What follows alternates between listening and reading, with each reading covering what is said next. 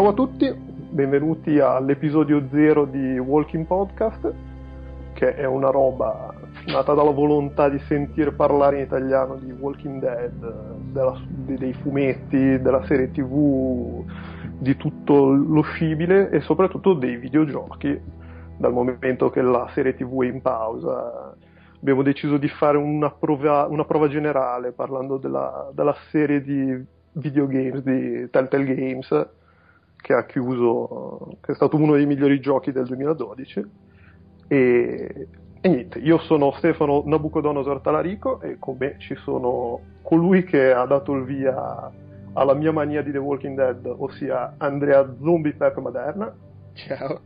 E l'unico cosentino che convive ormai da anni con l'effetto Cherenkov, Alessandro Doc Manhattan a preda. Ciao a tutti. E niente, prima di cominciare direi che vi avviso che andremo giù pesanti con gli spoiler, chi ha ammazzato chi, chi rimane mutilato, cosa c'è nella borsa e anche il killer di Evirain per simpatia. E se non avete giocato The Walking Dead di Telltale, magari premete stop e andate a giocarlo, visto che è cosa buona e giusta. Se invece volete... È, è ancora in offerta? Eh, no, è finita ieri. no, ma cazzo. Finita sabato 1, visto che ieri è un po' indicativo. Vabbè, eh, però se volete, se volete giocarlo, compratelo, tanto sono soldi bene spesi anche a prezzo pieno. E niente, se volete invece sentirci perché l'avete giocato oppure amate gli spoiler, eccoci qua. Scusa, facciamo dell'informazione, è disponibile su PC, PlayStation PC, 3, PC, Xbox 360, PlayStation Network e, e, anche su ai cosi, iPhone, iPad o sbaglio? Sì, anche su dispositivi sì. iOS. Ok. Sì, però... Mentre per i pezzenti con Android e Windows Phone non c'è. Esatto. Vabbè, io, ma... io sono un pezzente con Android, eh, non è che... Brut, brutta gente, no, infatti è brutta gente. Testimone, abbiamo un testimone qui dentro. E Niente, direi che possiamo cominciare con, uh, con l'episodio 1 della, della, serie, A New Day. E comincia Alessandro, comincia tu. Allora, eh, l'episodio 1 si apre con una scena abbastanza eh, insolita per un'avventura perché si è al, al, controllo di un carcerato che viene condotto in una prigione, si chiama Lee Everett ed è, scopriamo piano piano, un professore che è stato coinvolto in un qualche delitto del quale poi vengono alla luce i dettagli in seguito, e sta per essere portato in una prigione quando scoppia l'epidemia zombie e rimane coinvol- l'auto rimane coinvolta in un incidente e incontra una bambina che si chiama Clementine e da lì prende le mosse il gioco. E, ehm, come primo episodio, eh, secondo me è quello meno rappresentativo eh, del resto della serie Telltale. Eh, vuoi perché eh, la struttura, cioè della struttura si vedono soprattutto gli elementi, gli elementi classici, quindi eh, le scelte, questa, questa, impostazione quasi da libro game dove devi scegliere quando eh, di fronte a una determinata situazione cosa fare o chi salvare o quale direzione far prendere alla storia, anche se diremmo poi su questo che la direzione che si può far prendere alla storia è abbastanza relativa perché la storia va avanti per i fatti suoi. E quindi eh, secondo me non viene ancora fuori molto bene quelli che sono i maggior pregi del gioco, cioè il coinvolgimento emotivo in primo luogo e il fatto che riesca a raccontare una storia e a farti bere l'impressione che eh, quella storia è la tua storia, la stai vivendo a modo tuo. Eh, un'altra cosa carina, prima di lasciare la parola agli altri del gioco, di questo primo capitolo, è il fatto che eh, appaiano alcuni dei protagonisti della, della, serie tv e del fumetto. Eh, due in particolar modo, ricordo che Andrea eh, diceva tempo addietro che c'era anche un terzo personaggio del gioco che in realtà era ripreso dalla serie tv e invece ho scoperto che non è così. No, Però... no, calma. In che senso? No, no, no, no, no, no dal, dal fumetto ripreso sempre. No, nemmeno. Tu dicevi il personaggio che poi appare nella città del governatore, vero? Sì, non è, eh, non è, non è Lily. Non è Lily, perché Lily eh, è stata presentata in un primo momento dagli autori del gioco nelle schede dei personaggi sul sito di Telltale come quella Lily che poi sarebbe riapparsa nella città del governatore. In realtà una, è anche l'achievement legato a, ad una situazione con Lily, in un primo momento faceva riferimento proprio a quello scenario, cioè c'era tipo un gioco di parole che si ah. riferiva al suo futuro o qualcosa del genere. E poi, poi per, per, una non meglio precisata ragione hanno cambiato idea e infatti quella biografia sul sito del Telltale è sparita. Se andate sulla su una wiki di The Walking Dead, in generale del, del, franchise, dove si parla del film, del, fumetto, del, del telefilm, del fumetto e dei videogiochi. Um, ci sono due Lily diverse e quindi viene, viene, spiegato che non hanno nulla a che fare l'una con l'altra. Erano, uh. erano lo stesso personaggio in un primo momento, poi vai a sapere perché eh, non lo sono più. Quindi gli unici personaggi sì, tra, che sono. Tra l'altro è bizzarro perché, nel senso, uno dice nel, nel, videogioco le avessero fatto fare qualcosa che poi contrastava, ma in realtà nel videogioco poi se ne va e quindi potrebbe tranquillamente sì, andare sì, lì. Sì, sì, sì, eh, perché si sono accorti che in tutta l'opera manca un caso di omonimia e allora hanno deciso di fare due personaggi con lo stesso nome volevano buttare, oppure sì, eh, si sono accorti che eh, personaggi uguali avevano solo tutti i personaggi di colore che pur avendo nome eh, diverso fungono nel telefilm da, da, carne da cannone, quindi sì. E, infatti la eh, The Walking Dead Wikia.com alla voce Lily dice due personaggi dell'universo di The Walking Dead, uno dalla serie a fumetti e l'altro dal videogioco. Una si chiama Lily Cole ed appare sia nel fumetto che nei romanzi The Walking Dead, che io confesso di non aver mai letto, ehm, e sia ovviamente la Lily del videogioco. Quindi gli unici due personaggi in comune con tutta la saga e nelle sue varie declinazioni sono Herschel, che compare a un certo punto del, del primo episodio, e, e, Glenn, che è uno dei protagonisti per tutto il primo episodio, fino a quando ehm, non decide di allontanarsi dal gruppo di Lee di andarsi a cercare i suoi altri casini che poi ben conosciamo nella serie tv e nel fumetto. Tra l'altro, adesso magari, magari sbaglio, ma all'inizio probabilmente anche quelli della wiki erano rimasti fregati perché a me pare di ricordare di ave- che, che, qualcuno mi aveva detto Lili e quella lì, allora ero andato a guardare e, e, e, e sulla wiki inizialmente confermavano, poi evidentemente ho detto no aspetta, e, eh, e, in effetti, per esempio, il nome del padre è diverso, quindi sì, evidentemente. Sì, sì, sì, te l'ho detto, ma la fonte era assolutamente Telltale. Perché io ricordo questo fatto della scheda che la presentava, cioè nel presentarlo sì, col senno di poi si spiegava che un personaggio, cioè non si spiegava, si lasciava intendere che poi il personaggio era il medesimo. Sì, sì, sì. Vabbè, comunque. Abbiamo, vedi già, subito abbiamo risolto un dubbio che attanagliava sicuramente tutti i nostri ascoltatori. Sì, sì. C'erano migliaia di persone lì che non avevano più una vita da quando cap- Questa lì l'ho già sentita da qualche parte. Cioè, parliamo di una cosa che a me ha lasciato abbastanza stranito a proposito di casi di omonimia, eccetera, eccetera.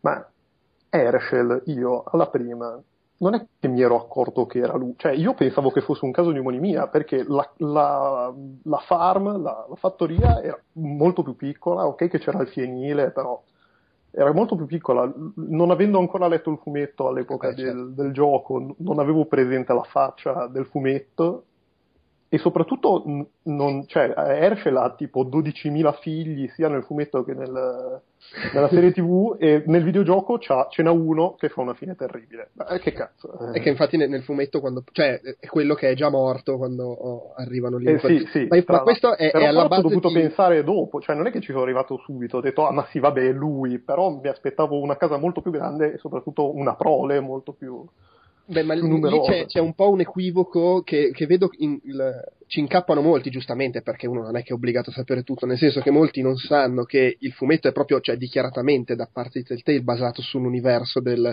de, cioè scusa, il videogioco è basato sull'universo del fumetto, è inserito in quel contesto, i personaggi che appaiono, cioè hanno cercato di infilarlo in continuity, anche se poi immagino non venga considerato da, da chi no, scrive no, il fumetto come una storia ufficiale. Es- e molti hanno familiarità con la serie TV e quindi poi ragionano basandosi su quella, ma in realtà quello che succede nel videogioco al massimo può essere legato al fumetto mm-hmm. e non ha, non ha nulla a che vedere con la serie TV.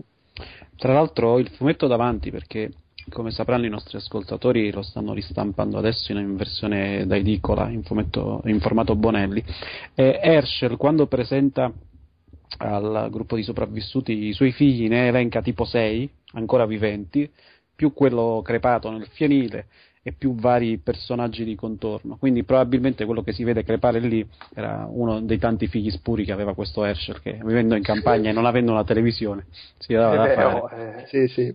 È un po' tipo The Village, si fa tutto in famiglia. Sì, sì, sì, assolutamente. Sì, vabbè, Tra l'altro... questi cliché sul sud della, del, dell'America, degli Stati Uniti.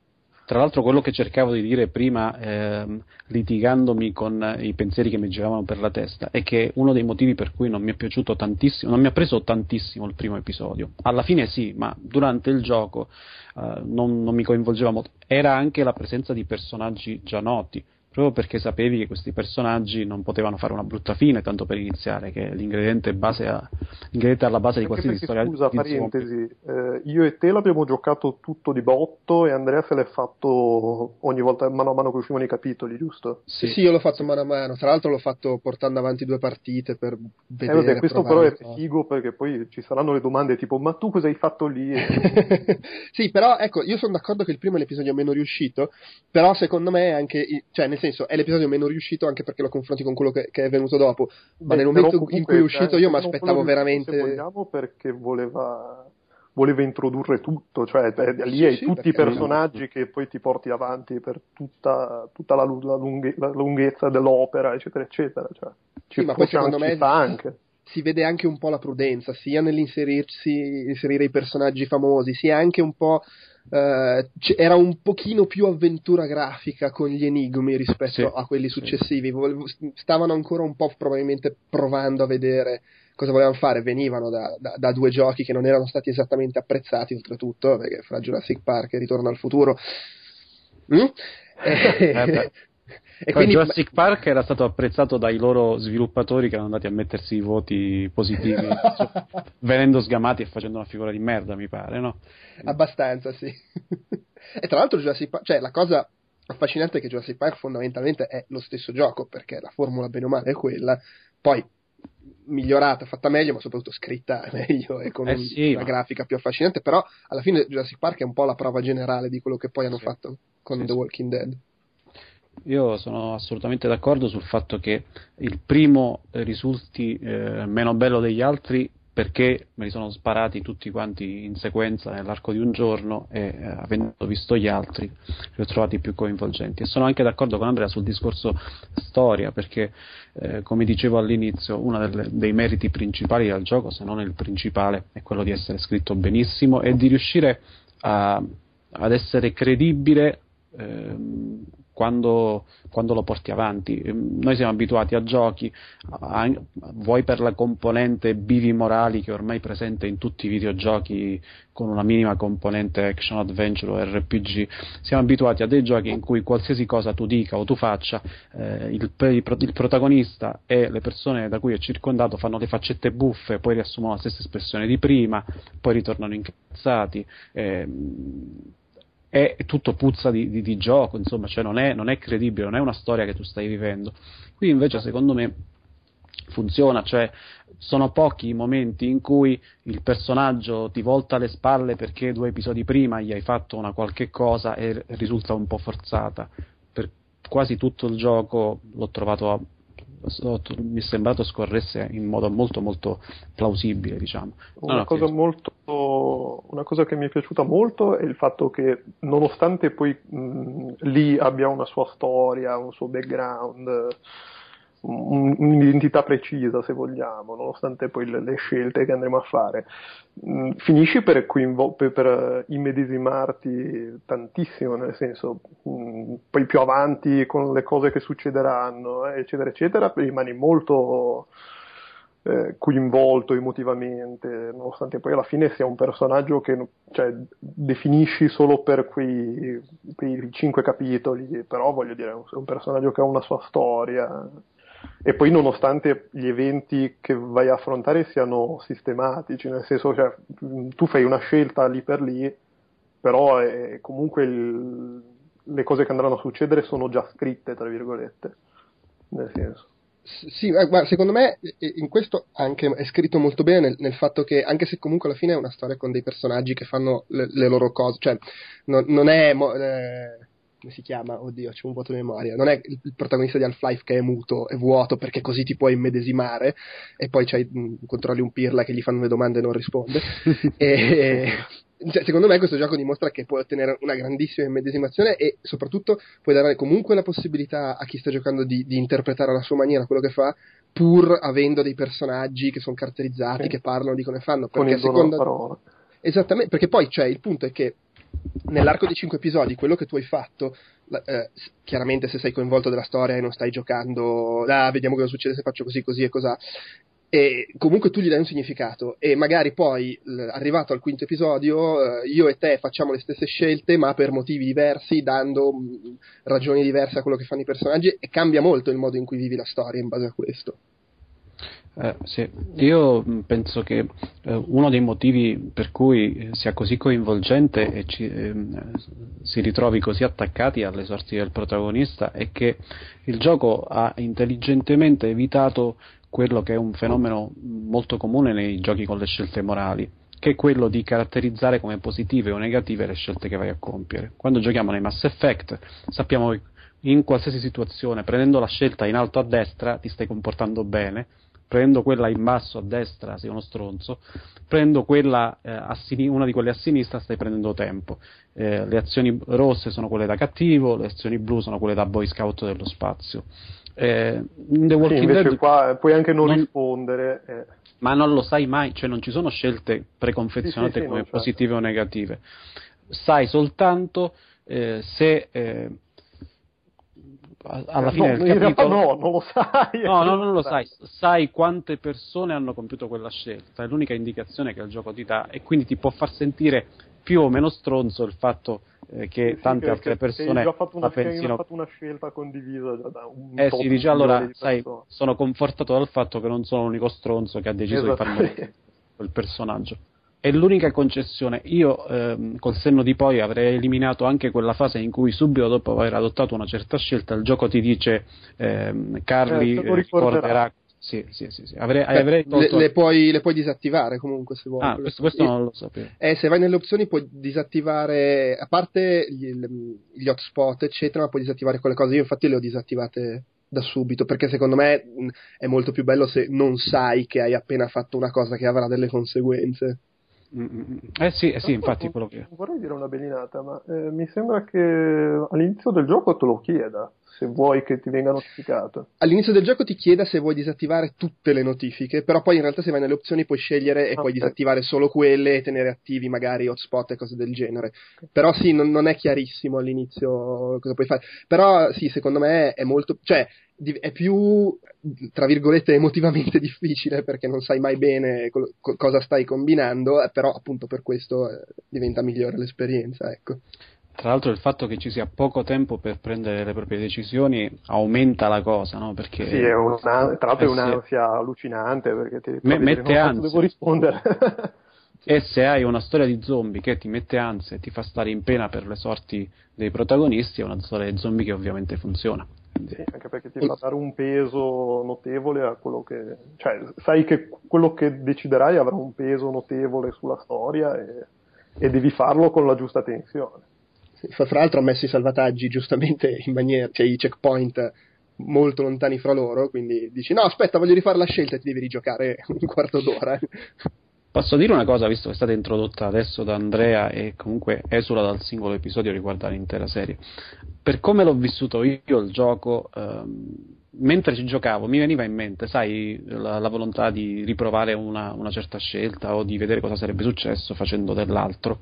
Uh-huh. Arrivato a un certo punto, al quarto episodio mi sembra, ho deciso che non avrei più rigiocato nulla, cioè non sarei né tornato indietro né avrei ripreso il gioco da zero, perché mi piace pensare che la storia è quella che, eh, quella che ho vissuto giocandolo, cioè eh, che è andata così con queste scelte, che quei personaggi sono morti, come se avessi visto un film prendendone parte e, e, quindi mi è passata qualsiasi voglia di vedere il, il cosa, non sono nemmeno andato a leggere cosa che faccio quando mi scoccia a rigiocare un gioco, rivedere i finali, vado a vedermi su YouTube cosa succede facendo altro o proprio il massimo della pigrizia. Non ho fatto nemmeno quello, anche se alcune scelte, soprattutto penso all'episodio 3, sono abbastanza grosse, quindi sono rimasto col dubbio che poi determinate cose potessero effettivamente andare in modo diverso, perché mi piace pensare che eh, la storia l'abbia confezionata con le mie scelte. Eh, Sailored mi pare sia il termine che com- appare nelle, eh, nelle schermate. Tailored, Tailored, Tailored, scusa, Sailored.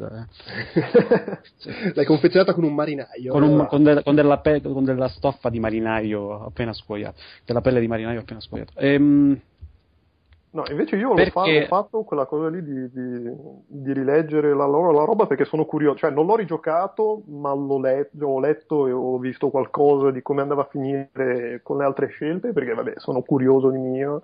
E, e poi, vabbè, una cosa che mi ha fatto rimanere un po' male, giusto che tipo alcune cose succedono comunque, a prescindere dalla tua scelta, è, è sono esattamente... però gli eventi dopo che cambiano, sì, come poi punto... nell'episodio 2, che vabbè il punto Stefano, è proprio quello, cioè che secondo me ti rovini, guardi il trucco che c'è dietro, perché eh, il gioco è bravissimo nel farti credere di confezionarti la tua storia, ma non la confezioni, cioè la storia ha il suo corso, dal primo momento fino alla sorte finale di lì, cambiano alcune modalità, eh, cambiano il, alcuni personaggi perché sono intercambiabili, puoi portartene avanti uno piuttosto che un altro, ma la storia ha un suo corso ed è necessario che sia così, altrimenti probabilmente non avrebbe funzionato così bene. E, no, ehm, e quindi tu hai, hai, cioè hai un'illusione, però se vai a guardare dietro, vai a guardare dietro il palco, scopri il trucco del prestigiatore e viene giù tutto, secondo me, ma viene proprio davvero giù tutto. Poi non lo so, è la mia impressione. No, no, no, ma, no, ma io, son, cioè, io so, sono, sono, conscio, sono, conscio di essere un, uno stronzo che si è andato a, a vedere il trucco, però nel, nel senso il, il, la cosa bella, secondo me, è che il gioco rimane bello nonostante ci sia un trucco dietro abbastanza notevole, nel senso. Perché no, se ci vai a pensare non è una cosa da poco il fatto che il gioco vada comunque in quella direzione lì pur lasciandoti un milione di scelte. Però, cioè, tanto di cappello. Assolutamente, io fra l'altro dicevo che ho portato avanti due partite perché beh, siccome i, i, giochi li recensivo mi sembrava anche il caso ah, di, certo, di, certo. di, provarli a fondo. E facevo la mia partita, quella come dice Alessandro, la storia che, che faccio io, mi faccio le mie decisioni anche preso dal panico e mi supo le conseguenze e, e, poi facevo quest'altra partita, eh, io di solito faccio il bravo nei videogiochi, allora facevo un'altra partita in cui ero un pezzo di strozzo, trattavo tutti malissimo, la bambina, pesci in faccia, eh, quando uno poteva morire lo facevo morire, cioè, e c'è, c'è, un caso in cui nel quarto episodio puoi far morire un personaggio che altrimenti non morirebbe in effetti. E, e, e, però comunque è affascinante, è vero che in alcuni casi rompi un po' il giocattolo e forse il caso più grosso è proprio nel primo episodio sul figlio di, di, di Herschel che alla fine bene o male quella scena va veramente nello stesso modo a seconda di cosa tu faccia. Poi ci sono delle conseguenze nel rapporto con gli altri personaggi, mm-hmm. ma la scena rimane così. Però ci sono altre cose in cui secondo me sono stati molto intelligenti eh, e magari mh, tu salvi o non salvi un personaggio che se non muore lì muore più avanti, ma il fatto di non averlo salvato cambia tanto quello che succede dopo, come succede, i, i, le relazioni, eccetera. Quindi alla fine comunque è, è, sempre interessante quello che hanno fatto pur decidendo di mantenere una storia sostanzialmente identica rispetto magari a Heavy Rain dove puoi effettivamente cambiare molte cose facendo delle scelte. E il, il, il, problema di Heavy Rain è che poi però co- giustamente eh, pur essendo impressionante il lavoro di fare tutte quelle diramazioni, è chiaro che non tutte le possibili diramazioni della storia hanno la stessa, cioè funzionano allo stesso modo e penso sia abbastanza mm. inevitabile. Sì. Episodio 2, dai. Ritmo. Eh, ok, vabbè, vabbè, no, aspetta, io direi prima che nell'episodio 1, a proposito di quelle cose lì che personaggi, la storia va avanti comunque, eccetera, eccetera, direi che eh, la, il fatto che a un certo punto si ci ritroviamo a dover scegliere tra il figlio di Herschel, l'unico che si vede tra l'altro nel gioco, e il figlio di un personaggio inedito che è Kenny. Eh, ci troviamo di fronte alla scelta di salvare uno o salvare l'altro eh, se noi salviamo Duck, che è il figlio di Kenny, eh, Kenny ci vorrà bene per il resto della storia, ci supporterà, eccetera, eccetera. Invece se proviamo a salvare il figlio di Herschel, il figlio di Herschel muore comunque, ma eh, e Herschel non, non, cambierà la sua opinione su di noi, perché anche se proviamo a salvare suo figlio, ci dirà comunque che siamo degli stronzi perché non siamo riusciti a salvarlo e ci manderà via comunque dalla sua fattoria.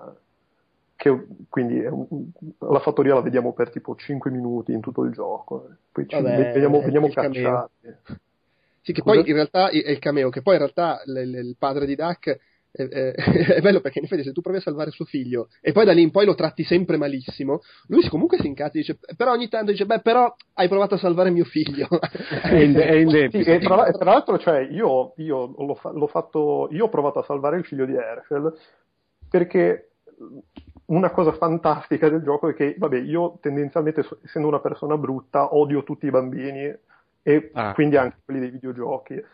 Per di più, Duck viene introdotto come un bambino petulante e che parla sempre. Quindi voglio dire, il mio istinto di ucciderlo è stato proprio subito, appena, eh sì, questo è Duck, è un bambino insopportabile, lo, lo volevo già morto. E, e, niente, cioè, la, la, cosa che poi, questa cosa me la sono portata dietro tutto il gioco perché Kenny mi odiava. Mm, vabbè, momento vabbè, giust- giustamente, scusa, vuoi ammazzare No, no, ma per carità, io lo, lo, lo davo ragione, però voglio dire, il fatto che oltre al danno la beffa perché non è morto e in più me lo sono dovuto sorbire, mi sono dovuto sorbire il bambino e il padre incazzato, a, a, me è successo il contrario perché anch'io ho provato a salvare il figlio di Herschel e, e, mi sono portato dietro il rancore di Kenny pur avendolo supportato e spalleggiato in qualsiasi situazione che lo vedesse sì, protagonista nel resto del gioco è arrivato alla fine e mi ha lasciato come uno stronzo perché no, no non ti aiuto perché mi ricordo che vaffanculo ti ho salvato la famiglia 200 volte in, sì, no, di merda. fantastico. Tra l'altro io poi vabbè a proposito introduciamo l'episodio 2 che dopo una cosa che poi ci ritorneremo eh, dovremo spartire la roba da mangiare. E io ho detto, vabbè, mi compro il benvolere di Kenny dando la roba da mangiare a suo figlio, però poi alla fine ti dice, ah sì, grazie, hai dato da mangiare a mio figlio, ma tipo due minuti dopo ti dice, eh, però non l'hai salvato, eh, che vaffanculo. Vabbè, oh, adesso non è che siccome gli dai uno snack, è tutto dimenticato. Eh, no, eh, eh, certo. Infatti non ha ragione, hai cercato di far morire il figlio di una persona. Insomma, eh, oh. però, cioè, voglio dire... Glielo devi dare due di snack. Quando sto provando a redimermi, non è che puoi insultare. Secondo me è che lui te l'ha letto nello sguardo, che non è che stavi scegliendo il figlio di Hershey, stavi scegliendo di far morire suo figlio. eh sì, effettivamente. No, anche perché, vabbè, stava, stava tipo mettendo mano un cos'era un trattore, voglio dire bambino, era vai a giocare al fienile, non stare a rompere le balle. Vabbè, basta questo povero bambino, andiamo avanti.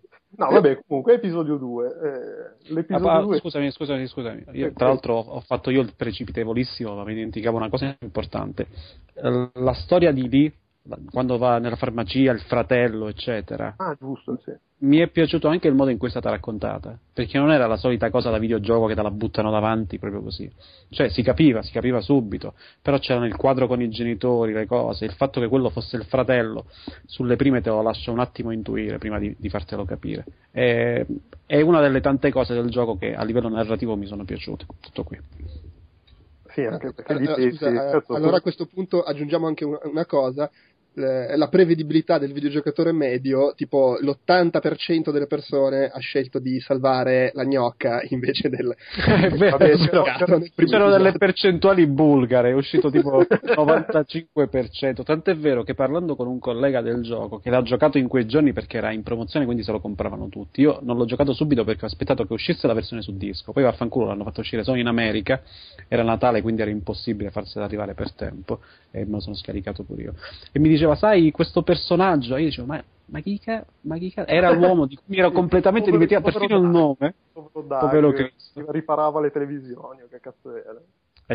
Tra l'altro nella partita in cui facevo lo stronzo ho salvato lui eh, boh, secondo me è un personaggio imbarazzante da portarsi dietro, che devi fare le invenzioncine, le cose, anche se effettivamente poi avendo lui vedi delle cose diverse nel secondo episodio, che tanto adesso ne parliamo, se hai lui, eh, lui monta una specie di allarme intorno alla, alla, al campo base lì, alla, al, motel. Ah, ah. Sì, eh, al motel, e così quando poi arrivano i tizi alla fine se ne accorgono per questo. Non è che cambi molto a livello di trama, però aggi- aggiunge no, delle, delle, delle, delle, accorgono, ma questi entrano comunque, direi. Eh beh, un certo. uomo, un oh, sto suonando l'allarme, chi è? Eh, quelli col fucile, ah, ok. Però sì, comunque fa, fa delle cosette in giro. Com- ed, è, ed, è, tra l'altro, eh, vabbè, ma no, ne parliamo dopo di questo perché è il terzo episodio. Dai, forza, cosa c'è da dire sul secondo episodio? I cannibali.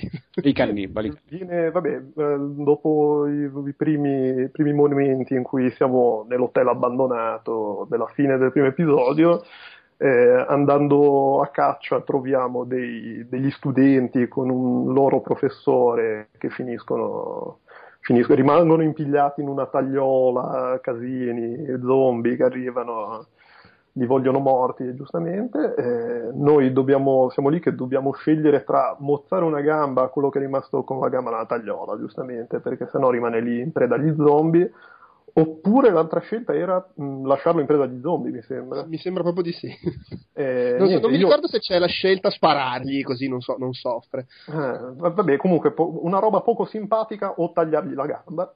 E gli ho tagliato una gamba e l'ho portato al campo base e lì scopriamo la faccenda di siamo tutti zombie perché questo con la gamba mozzata poi crepa comunque torna come zombie e cerca di, cerca di mangiarsi la moglie di Kenny tra l'altro che anche lì salvi la moglie di Kenny Kenny ti odia lo stesso vabbè e, quindi sono, siamo tutti infetti. Fra, fra l'altro, ecco, quella scena lì, un, un, po' déjà vu perché seguiva la serie TV del, del, tipo con la gamba bloccata e stanno arrivando gli zombie. Che, che nella, nella, seconda stagione c'è il, lo, lo, sfigato che, che, che, trovano in città e che casca sul cancello. Ah, sì, sì, giusto. C'è la gamba ah, trappata. Sì, sì. Vabbè, ma tu, tu, giochi in casa perché hai visto la seconda stagione di recente. Io non mi ricordo quello che ho mangiato ieri sera. Eh... No, però mi, ricordo, mi, ricordavo che una delle due, cioè, o quello che avevo visto per secondo di queste due cose, mi ho detto, ah, come in quell'altro. Adesso sono andato a controllare le date ed era, era prima nella serie TV e poi nel videogioco. Vabbè, vabbè, però dettagli. E, ehm, Niente, vabbè, poi dopo questa cosa ci sono Kenny e Lily che litigano introducendo il dualismo tra i due personaggi che si odiano brutalmente. Ricordiamo, per chi non se lo ricordasse, Lily è la figlia di quel tizio insopportabile, eh, venitemi in soccorso, Larry? Larry, sì. Che è un che proprio nella, fatto- nella fattoria dei... Perché... Scusa? Che proprio nella fattoria dei cannibali viene ucciso a fare i Duck, giusto no? Gli butta sì, il blocco sì. di sale in testa. Sì, sì, sì. Tra l'altro anche il, il, momento, il, momento, il, momento, bello, perché anche Larry fa di tutto per farsi odiare dal primo momento, prendendoci a, a bastonate in faccia, lasciandoci mezzi morti e mezzi vivi dentro la farmacia, eccetera, eccetera. E, e poi niente, veniamo, veniamo appunto soccorso, cioè veniamo veniamo in contatto con una famiglia di redneck eh, che si offre di ospitarci in casa. Ma... Allora, chi appena li ha visti ha pensato questi sono cannibali? Ah, subito, proprio subito. eh, appena vabbè, dicono stiamo no, bene in salute. sì, sì, infatti, no, questi personaggi eh, stranamente grassi, cicciotti, nel mezzo dell'apocalisse zombie. Eh, insomma, è un po'. È un po certo un... qualcosa lo nascondevano. Poi che... Io penso subito ai cannibali, ma vabbè, probabilmente è la, è la, mia formazione da appassionato di film horror, non lo so. E beh, oh, c'è chi vuole ammazzare i bambini e c'è chi pensa ai cannibali, voglio dire. No, assolutamente. Tra l'altro, a proposito di cannibalismo, anche qua bisogna dire voi cosa avete fatto alla cena. Perché io, ovviamente, quando ho rigiocato da stronzo, ho aspettato che tutti mangiassero. io non ho, non so no. per quale ragione non ho fatto a tempo, quindi quando sono arrivato Clementine si stava eh, mangiando la sua bella no, fetta di, car- di carne del soldato Mark.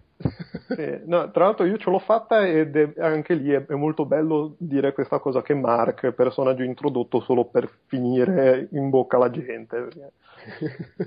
Vabbè, sì, quelli sono quelli che appaiono e ci hanno scritto morto in fronte. Sì, sì, è un po' una tradizione, sì. come anche nel fumetto. No? Sì, nella serie TV, tipicamente quando una puntata inizia con uno che parla e stava zitto da tre puntate, aia. Esatto. Oppure uno è nero, ad esempio. uno è nero e parla. Sì, no, ma soprattutto la chiave è se parla con una conversazione in cui te lo fanno apprezzare. Già cazzo che bravo ragazzo che è questo qua. Ma ecco, allora... proprio la morte sulla spalla che guarda. E, niente, quindi veniamo in contatto con questi simpatici redneck cannibali.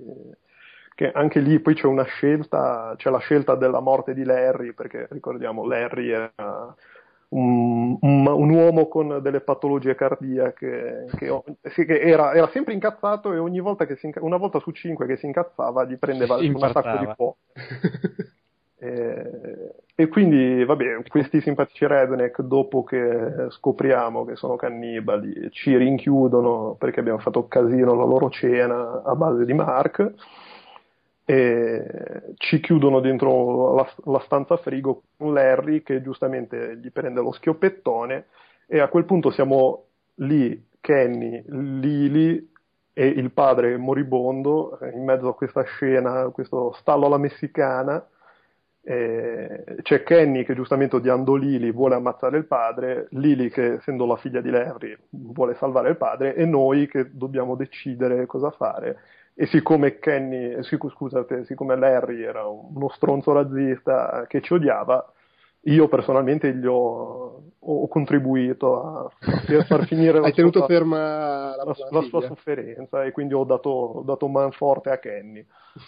Cattivo. Ecco, è uno di quei momenti in cui non cambiava assolutamente nulla perché anche eh, io ho cercato di rianimarlo, ma Kenny comunque gli ha buttato il bloccone di sale, di salgemma, di quello che sì, cavolo era in testa, schiacciandolo. Quindi non capivo. La, la differenza cambia solo il, il, rapporto poi fra i personaggi, sì. però non, sì. non, gli eventi. No, no, però infatti la differenza stava che se tu ammazzavi Larry eh, tipo 5 minuti dopo in cui c'è il grande scontro con la famiglia di Redneck, eh, lì era, era sopra, sopraffatto da, un, da uno dei due, dei due, fratelli e se tu aiutavi Larry, eh, la figlia di Larry ti uccideva un tizio mentre questo cercava di sopraffarti e in caso contrario Lily stava lì a guardare questo che cercava di ucciderti e poi tu ne esci comunque vittorioso. Eh, si, può diciamo... che, si, può dire che, aiutare Lily era comunque una cosa pesante da fare perché Lily era una grandissima cacaminchia. Si può dire. assolutamente, assolutamente. È uno dei personaggi più odiosi non solo della serie, ma proprio dei videogiochi incontrati negli ultimi, negli no, ultimi no, mesi e anni. Infatti, infatti, poi nel, nell'episodio 3 ci sarà, ci sarà, il grande momento di gioia. Che poi C'è da dire che a me stavano incredibilmente sui marroni sia lei che Kenny. Quindi sì, io, cioè, ogni volta che dovevo decidere fra loro ero in difficoltà non per il lato umano, eh, ma perché mi stavano tutti e due sulle palle. Vabbè, per fortuna c'era la cosa di stare zitti volendo. Perché... Però ecco, le, le, questa cosa che alla fine viene introdotta nel secondo episodio e che poi ti porti dietro bene o male fino quasi alla fine è que- questa tematica del metterti in mezzo e, e, costringerti a prendere una posizione sì. fra i personaggi, cioè non puoi fare quello che vuole aiutare tutti, eh, o, o, o, sì, puoi non rispondere alle domande e poi ti dicono, oh vabbè, però di qualcosa. Sì, sì, sì, sì no, vabbè, in qualche modo ti tirano a mezzo, però questa, questa cosa che volendo. Gli svizzeri lo odiano questo videogioco, posizioni neutrali non ne puoi, non ne puoi no, e, e, poi secondo me è carino l'episodio a, a, per altri due motivi. Uno è che introduce quello che è un discorso classico de, de, del post-apocalittico e delle storie di zombie, cioè la, la gente che se, che, si, che se, ne va male. sì, che si magna, ma in generale cioè, ci sono la fattoria di questi che diventano cannibali, cannibali. cominci a incontrare la, la, quelli con i fucili che sparano e vogliono rubarti le cose, cioè si incontra l'umanità distrutta che poi è un po' il, il processo anche che, attraverso cui passano i, i, i, protagonisti nell'arco dei cinque episodi, il fatto di perdere la, la le basi de- della società attuale perché è andato tutto a mignotte. E poi soprattutto è, direi che uno, è uno, se non il grande tema di Walking Dead, l'opera tutta, ossia la gente, indipendentemente dagli zombie, è brutta gente. sì, indubbiamente. E poi l'altra cosa che succede in questo episodio è quello che dicevo prima, però quantomeno è eh, come dire, stirato nell'arco di due episodi, ovvero un personaggio che fino a quel momento, come tu eh, Stefano ci insegni, volevi vedere morto, e provano a fartelo diventare simpatico, il bambino con quella cosa, dai ti aiuto, facciamo assieme, indaghiamo, E a me stava sulle palle anche lì in realtà. Ah, però è un tentativo di, di, di, eh, di renderlo qualcuno di un po' diverso dal solo lamentoso, perché poi nell'episodio dopo te lo devono distruggere davanti agli occhi. Eh, però voglio dire, te lo introducono come petulante e questo effettivamente arriva e ti rompe le balle. Posso fare questo, posso fare questo, questo, questo, questo. L'emozio- questo. L'emozionometro aveva scoperto che un tale Stefano Talarico dall'Italia non gradiva il bambino. Hanno eh. fatto di tutto per fartelo piacere. No, ma tra l'altro, sì. infatti, io alla fine della puntata vi saluterò e poi penso che arriveranno gli SWAT a prendermi, a portarmi via per crimini contro l'umanità virtuale. Prima hai suonato un telefono, credo che fosse la polizia. No? sì, no, ma non era in casa mia. Per ah, eh, quindi non so, probabilmente vi stavano chiedendo informazioni. Sì, tenetelo al telefono, dobbiamo intercettarlo. e, e, niente, vabbè, poi dopo che si, si, si, si, ci prendiamo cura di questi simpatici redneck. Eh... Ah, tra l'altro voi li avete uccisi tutti? Eh, no, io ho lasciato vivo l'ultimo che tanto veniva mangiato dagli zombie. sì. Sì. Ecco, mo- molto bella, cioè vabbè, molto limitata, però bella d'atmosfera anche la scena in cui sei lì, eh, cioè in cui muore la madre. Mm, il sì, dialogo a due con l'ostaggio e poi arriva lo zombie da dietro. Vabbè, che tra l'altro ah. io io incredibilmente sono riuscito a morire in quella scena perché mh, mm, pensavo che la minaccia fai un passo fosse un, la solita minaccia cliché, invece io ho fatto un passo e questa mi ha sparato e ci sono rimasto molto. Ti ho detto anche sì. Pirla, mi sembra, quando ti, ti Assolutamente sì, ma infatti... infatti Se non ricordo male sono morto anch'io, ma perché l'ho, l'ho, l'ho trattata troppo male. Le dicevo cose troppo, troppo cattive, ma al, al, al, terzo vecchia puttana stronza, puttana, puttana e vecchia stronza di Fantozzi. All'undicesimo coglionazzo. Probabilmente ho fatto il grosso quando mi sono accorto che c'era lo zombie dietro. Ah, stronza! Esatto. sì, esatto.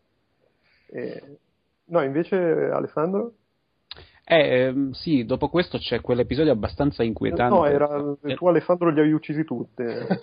ah no, tu eri troppo fan di Mad Max per uccidere direttamente il tizio, ho lasciato là nella, col piede bloccato per farlo mangiare agli zombie. Tra l'altro era anche ba- abbastanza carina l'atmosfera di quella scena. Sì, perché eh, tutti se ne vanno e questi arrivano. Tutti se ne vanno, i fulmini, la, la, la, la fattoria buia. Anche perché... nulla, nulla di originalissimo, però a me piace no, molto. La cosa bella è che prim- due secondi prima di lasciarlo lì in preda alla morte, gli hai detto: Comunque, guarda, i tuoi sono tutti morti. Eh, eh sì. Da infame, l'infamometro esplodeva. Eh, nel, nel, complesso è giocato bene l'episodio, secondo me il tema dei cannibali. Potevano anche spingerlo un po' di più. Sarà che dopo aver letto The Road queste, e aver visto il relativo film, queste tematiche post-apocalittiche di gente che si magna gente mi, mi, hanno, mi scuotono molto, quindi cioè, il libro in particolare voglio dire mi ha scosso molto su quel fronte, anche su altri, ma ehm, penso sia una delle rappresentazioni più crude che ci, si siano mai viste del post-apocalittico. Ehm, e quindi mi aspetto sempre una cosa molto esagerata su questo fronte, però è giocato bene. Come diceva Andrea, è una roba che chi ha un minimo di esperienza con il genere di zombie o di robe post-apocalittiche sgama proprio do- dopo due secondi, capisci che i tizi, quando prende tempo la mamma per no- non farti vedere come sta Mark al piano di sopra, lo sì, capisci subito. Sì, sì. Però il fatto che Mark non lo trovi già magnato, ma lo trovi ancora vivo e moribondo, eccetera, secondo me aggiunge, e devi correre a bloccare gli altri che si stanno per mangiare la gamba di Mark eh, passata sulla griglia, eh, funziona. Anche il modo in cui eh, viene mostrato il macello poi della fattoria con tutti quegli strumenti che poi puoi utilizzare vari t- varie armi per, per, colpire il tizio e sono tutte uguali poi come funziona, però ti fa scegliere, dice prendo il, il, il coso, la, il falcetto oppure gli tiro in testa la roncola. Sì, e poi tra l'altro anche lì io non l'ho scelto perché, vabbè, eh, però c'era anche il taser, ma a questo punto il tizio moriva comunque, cioè direi perché c'era anche il taser, c'era la, il falcetto, la roncola e il taser. Eh, io ho scelto il falcetto, però se sceglievi il taser, il fratello faceva una brutta fine comunque, mi sembra. Eh, eh, guarda, allora, non, non, vorrei sbagliarmi, ma mi pare che alla fine eh, dell'episodio, forse, c'era oh, un, una delle mm, scelte, cioè cosa ha fatto la gente, c'era il fatto di averli lasciati in vita entrambi, per cui secondo me c'era un modo per farlo. Ah, ok. Ah, perché eh, no, forse in realtà muore comunque, ma lo uccide Kenny. Sì, cioè tipo non li hai uccisi tu. Sì, sì, sì, sì. Mm. Però sì, comunque c'era questa scelta del taser che, che lì per lì ho detto, ah, figata, però poi in realtà muore, crepava comunque. Quindi. E, niente, vabbè, prima di passare all'episodio 3, se non ci avete nient'altro da dire. No? Prima di passare all'episodio 3, la cosa della macchina, cioè um, uscendo da, dalla fattoria si trova una macchina ferma, um, uno di quei classici eh, station wagon con le, le, porte in legno massello degli americani, piena di roba, di felpe, roba da mangiare, eccetera, eccetera, e ci viene data la scelta di se, se prendere tutta la roba perché la macchina poi fondamentalmente è abbandonata lì e ho, cioè, potrebbe essere di, di chiunque, no? nessuno che, che, si, che, utilizza quella roba lì e infatti rimane la scelta se prendere la roba che c'è dentro la macchina o lasciarla lì. Eh, alla fine, nonostante la nostra scelta, la roba ce la prendiamo comunque, giusto? Sì, sì non, non, non, prendi la felpa per... Non prendi la felpa, ma gli altri si prendono da mangiare, sì. quindi direi che la sostanza rimane che ti sei fregato tutta la roba della macchina. E, e questa poi vedremo essere una scelta, in realtà, vabbè, Però, sì, non è, allora, no, allora, per, però è interessante, cioè nel senso, alla fine qualunque cosa tu scelga, le sue conseguenze, bene o male, esatto, rimangono sì. quelle nel quinto episodio, però è, è, un po' come il discorso di salvo la gnocca o salvo lo sfigato, una situazione proprio da videogiocatore, nel senso che tu sei un videogiocatore arrivi e dici vabbè ma fanculo prendo il cibo. Cioè mi servono le risorse raccolgo il medipack No, Però... più che altro lì la, co- la, cosa rimane una cosa piuttosto morale, nel senso che c'è la bambina che ti guarda brutto. Se... Esattamente, cioè lì è giocata solo su quello, sul, sul, discorso del coinvolgimento emotivo del ma voglio interpretare il personaggio e pormi il problema morale o sto semplicemente giocando. Eh, però, chi... però, voglio dire, lì è, è, è anche lì il, il, fatto scritto, il, fatto è un gioco scritto be- benissimo, viene, ti viene dato anche dal fatto che tu cioè, io la roba l'ho presa perché essendo un giocatore, una persona brutta, eh, la roba l'ho presa. e al momento di dare la felpa a Clementine, quella ti chiede: ma, ma sei un po' una persona brutta? E tu gli, te, te, la intagli e gli dici: Ma no, che questo la macchina non se la viene più, mai più a prendere, figurati, sarà andato a fare la pipì, e sarà arrivato uno zombie a ucciderlo. E per lasciarla lì in balia della gente, è meglio che la gente siamo noi che qualcun altro. E questa, tutto sommato, ti dice, ah vabbè, me ne sto e si prende la felpa. E, e ora, io ho fatto così, poi non so voi se, se avete deciso diversamente come è andata, però mi sembra che comunque la, la, scelta, a prescindere da che scelta sia, poi è abbastanza interpretabile, è abbastanza giustificabile a seconda di, di, del, della cosa, fai la cosa giusta o fai la cosa cattiva. Ma sì, è probabilmente uno di quei casi in cui è anche un po' difficile cioè, giudicare, cioè trovatici tu in quella situazione e a dire no, non prendo un baratto. Fai il superiore, di... ma anche perché poi è una macchina, è vero che hai i fari accesi, ma una macchina lì abbandonata, non hai idea, tra l'altro è anche un po' una cosa strana nella storia, no? Cioè questi tizi erano lì attorno, lasciavano la macchina con i fari accesi per, giusto per attirare gli zombie e farsi mangiare. E, e dove sono? Sono là, là, vicino. Non hai idea all'inizio che possa essere roba di, di qualcuno. Cioè, eh, è una di quelle scelte che pensi non possano avere poi delle ripercussioni, non ti immagini che possano avere ripercussioni, semplicemente che ci sia questo, eh, questo scambio di battute tra Clementine e Lee riguardo al fatto che stai rubando della roba che magari apparteneva a qualcun altro e quindi tu devi rassicurare la bambina dicendogli guarda che probabilmente sono già crepati tutti quindi è inutile stare a fare troppo gli schizzi se no non avrebbero lasciato la macchina lì eh.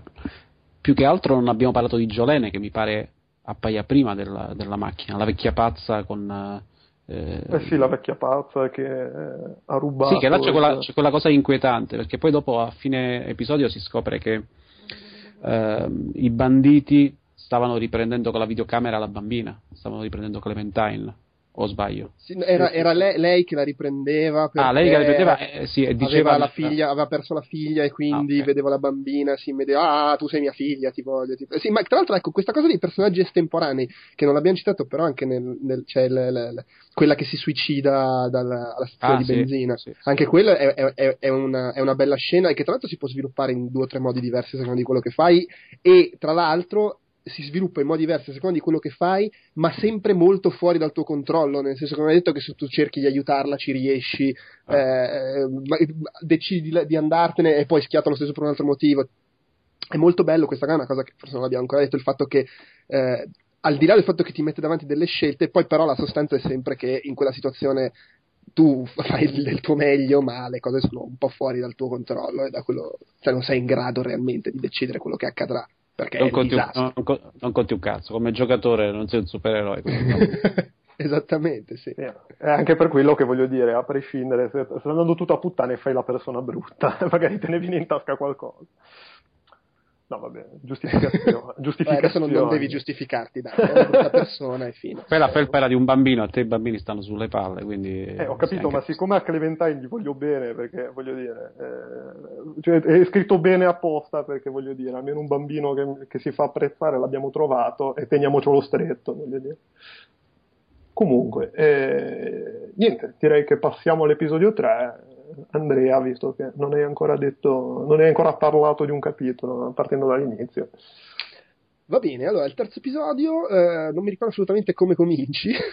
eh, Kenny contro Lily, parte 3, dicono i miei appunti.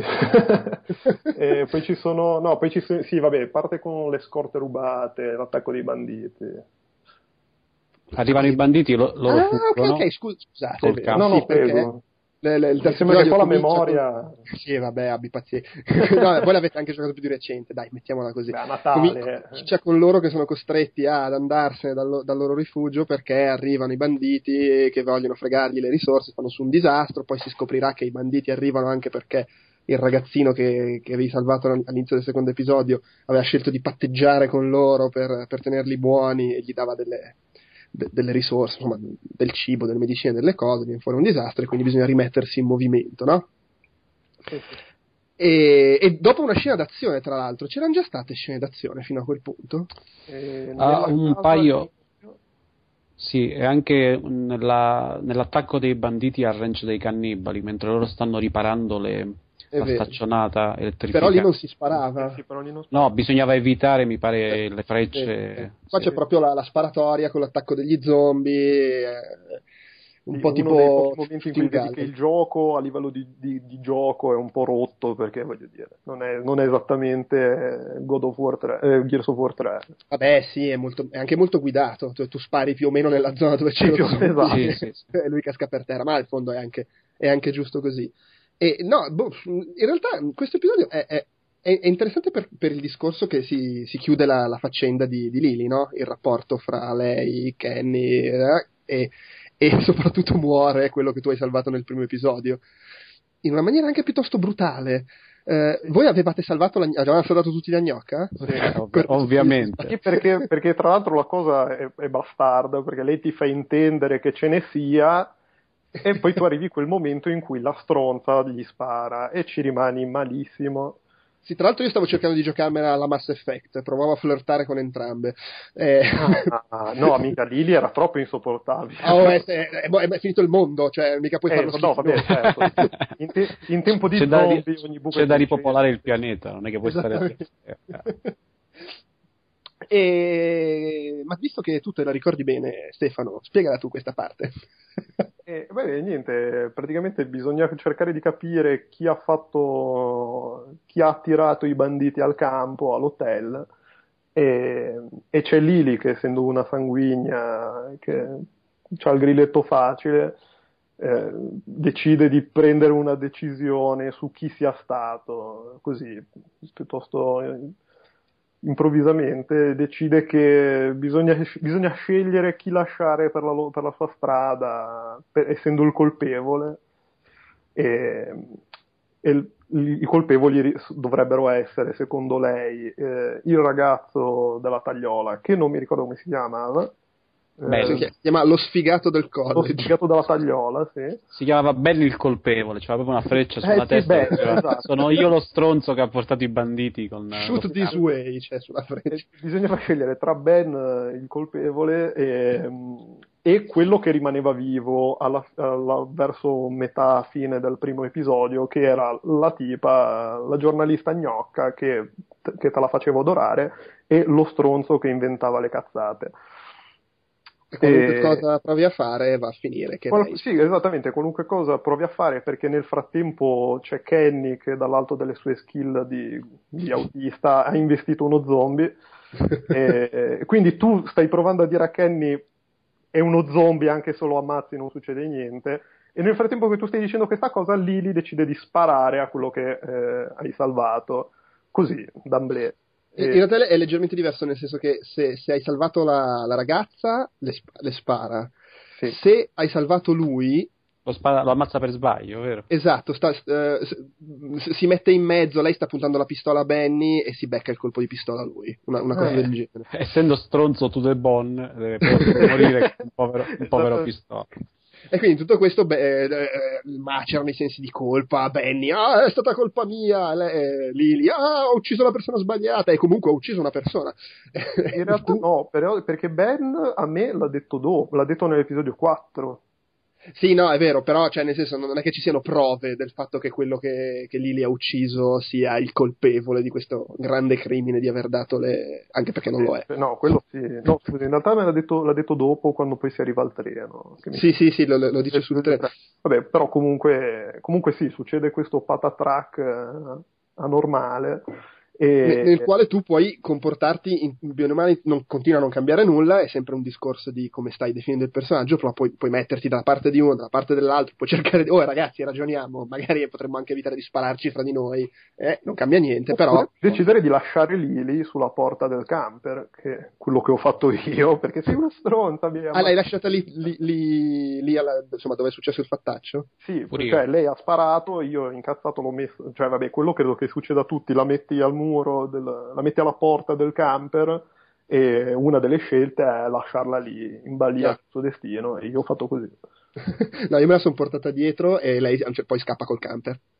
Ah, bella stronza. la stronza, veramente tu sei lì, te la porti dietro così e mentre sei lì che stai facendo delle robe per, per aggiustare il treno, in presente senti il camper che va via. No!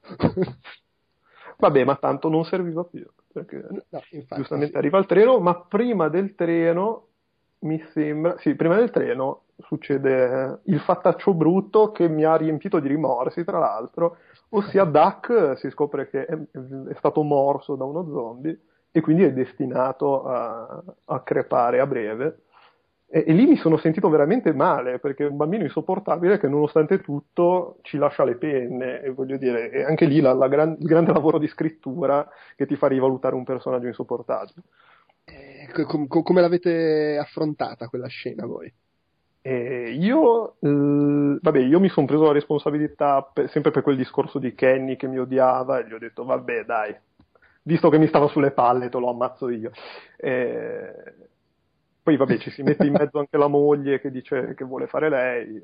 Sì, perché poi lì ci resta secca anche la, la moglie, c'è un disastro, mamma mia che sfiga. Sì, una, strage fam- una, una strage familiare. Vabbè, quelli partivano male dall'inizio. Eh. Quando vedi una famiglia in, un film, in una roba di zombie non arrivano mai Anche tutti. Loro se, se, ne salva, se, ne, se ne salva uno è già grasso che cola. Eh, c'è scritto sul certificato di matrimonio, morti. Sì, sì, sì. finché, morte non, finché morte non ci separi vuol dire anche finché morto vivente non ci separi. sì, Io il, il, bambino sempre per quel fatto che volevo cercare di eh, riportare Kenny dalla mia parte l'ho ucciso io. Cioè, gli ho detto ti faccio il piacere, guarda, te lo sparo io il figlio, così eh, sì, ti sì. senti un po' meglio. Non mi ha lasciato. Quello che mi aveva lasciato il grosso rimorso è il fatto di Lili prima, perché ovviamente non sapevo eh, che la cosa poi non sarebbe stata così influente, cioè che Lily eh, se ne sarebbe andata comunque per i fatti propri.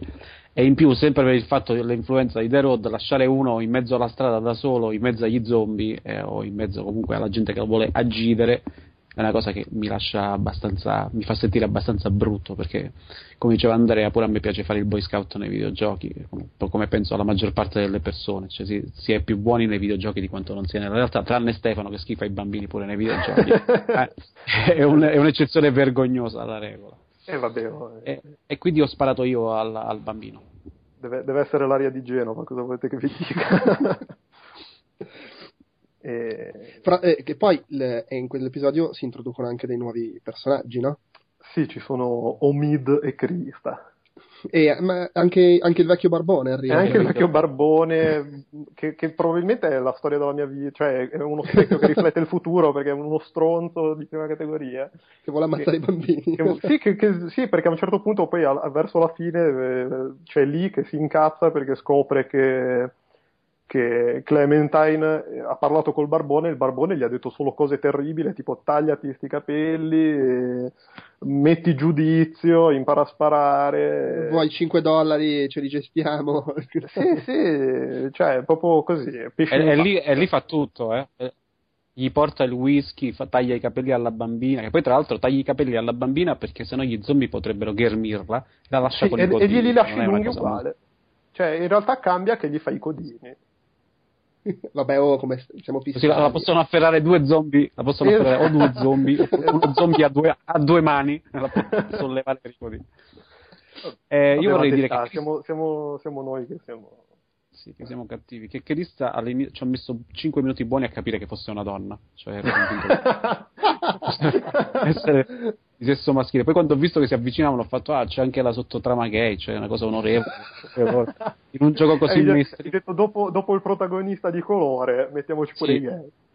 Eh, poi anche perché uno Omid sarà un nome mezzo arabo, immagino, no? Quindi capito, era una cosa che in, in, in, una botta sola di politicamente corretto tiravano dentro tutti quanti. Sì, esatto. poi, poi, l'ha chiamata Crista e ho detto, oh, sta bestemmiando, questa effettivamente è una donna. I due personaggi, boh, non so, a voi sono piaciuti loro due? Assolutamente Abbast- no abbastanza sti cazzi entrambi. Eh, sembrano messi giusto perché almeno non, c'è qualcuno che non muore alla fine. Eh, sembrano messi esatto, proprio lì per farti il tramite poi per la seconda stagione. Mi è piaciuto molto il modo in cui finisce il, eh, il, l'episodio, il cliffhangerone del walkie-talkie di, di Clementine con il tizio che parla. E immagino che lì chi abbia aspettato poi eh, le settimane per giocare il nuovo capitolo si sia mangiato un attimo le mani. Non so che sì, anche perché passavano tipo dei, dei mesi eh, da un, sì, da un, un mese circa passava arrivati a quel punto. A mettere alla fine dell'episodio 3 all'inizio del quarto sono, sono, passati circa due minuti e mezzo, però immagino che chi abbia dovuto aspettare bella botta. Sì, sì, sì, sono, sono cose brutte. Sì, fra l'altro nel finale quando, del, del, terzo episodio, quando sei lì col, col, treno che sta partendo e devi scegliere fra chi tirare su, sembra, ah, è un altro punto in cui decido chi si sa. No, si salvano no, entrambi. No, si salvano tutti e due. Ti, ti, prende per il culo, ah, t'ho beccato. No, no, si salvano entrambi, tranquillo. Ok, scusate. Tra l'altro lì invece... È, è, è, Lì le percentuali, scusami Stefano, erano meno bulgare, proprio per il fatto che non si capiva bene se fosse davvero una donna, oppure non c'era, non c'era il 90%, era meno gnocca la, la tizia Criste, quindi non c'era il 90%, era comunque sì, una, una, Poi era, una... era, già impegnata, era, era sbattimento, cioè sai il lutto, valla a convincere dopo. Sì, non perché voglio dire 55 sei stato l'esecutore del sì esatto cioè sai ho scelto di salvare te e non il tuo fidanzato perché voglio portarti a letto Esatto, sì, non, non, sarebbe finita bene. Non funziona. Eh, no, tra l'altro anche lì c'è quella cosa che tu sei sulla cima del ponte con Omid e ti dà la possibilità di buttarlo giù. Ma io pensavo che fosse per, cioè di spingerlo giù dal ponte per farlo salire sul treno. E io pensavo che fosse una cosa perché lui si cagava addosso, in realtà si sarebbe lanciato comunque e sarebbe comunque atterrato come un deficiente, spaccandosi tutto lo spaccabile. Eh, però io l'ho spinto giù e e ci sono rimasto male dal fatto che, che poi lui si, si, fosse fatto male pensando che fosse stata una cosa dovuta alla mia scelta da, da persona infame. Beh, ma in fondo qualsiasi cosa fai lì ti fa, sen- ti fa pensare che si è fatto male per quello che hai scelto di fare perché cioè, l'ho spinto, si è fatto male per quello. Ah, cacchio, se l'avessi spinto magari non si faceva male. Ah, eh, esatto, sì, sì, è una cosa un po' così nel limbo, però comunque poi io mi sono, ho cercato di, di scusarmi metaforicamente tirando su lui dal treno. Non è stata quindi una scelta dovuta al fatto di volevo farmi Cristo. Volevi farti lui? no, no, volevo scusarmi con la cosa di averlo buttato giù dal ponte, che, che tra l'altro anche detta così suona brutta. Perché... Vabbè, Comunque. Eh, e poi si arriva in città. Sì, esatto. Cioè, arriviamo in città dopo che il walkie talkie ha parlato, ci sono Kenny e Lee che si, si prendono brutto perché il walkie talkie parla, c'è questo sconosciuto che a quanto pare ha sempre ricevuto notizie sul gruppo da parte di, di Clementine. E, sta stronza. sì, questa informatrice, questa gola profonda di 8 anni. È come eh, The Departed, abbiamo un infiltrato. e, niente, arriviamo in città, il gruppo arriva in città con la new entry di Omid e Krista più il barbone stronzo. Che però esce subito di scena. Che però esce subito di scena perché appena arrivati in città si scopre che vabbè, c'è, questa, Potrei... c'è una scena in cui ci viene, ci viene introdotto una sorta di ninja misterioso che si diverte a suonare le campane e quindi che ci attira addosso una mole di zombie non indifferente. E noi riusciamo a scappare, ma il barbone rimane indietro, cercando di salvare la bambina, perché tra l'altro Ben, che è lì vicino alla bambina, fa, fa tutto meno che salvare la bambina, e questo contribuisce a farsi odiare. L'inutile Ben. L'inutile Ben vittima e... Tra l'altro io devo dire, in quel momento pensavo che fosse una di quelle situazioni in cui a seconda di, di cosa provavi a fare, magari poi il barbone tornava, invece penso che sia finito sgranocchiato e basta. Eh sì, eh, eh, vabbè, dopo questo, questo, attacco si riesce a, a, tornare a salvare più o meno tutti la pellaccia, tranne il caro vecchio barbone stronzo, e si arriva in casa, in una casa lì da, dalle parti della città che ora ovviamente il nome non me lo ricordo. Abbiamo, eh, abbiamo... La città, scusa, era Savannah, aveva questo nome da era... pornostar, quindi è indimenticabile. Ah, sì, sì, sì, sì, sì.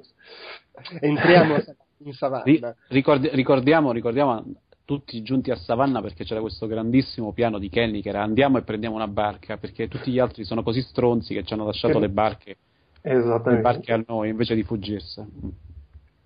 E, beh, niente, arriviamo a Savannah, arriviamo in casa dopo questo attacco di zombie causato dal campanile e, e c'è quella scena fantastica, cioè fantastica, eh, c'è questa scena in, in, cui non riusciamo a entrare in casa, e per entrare in casa usiamo il, il collare del cane morto. Morto. Sì. Non, non, perché da voi non era morto?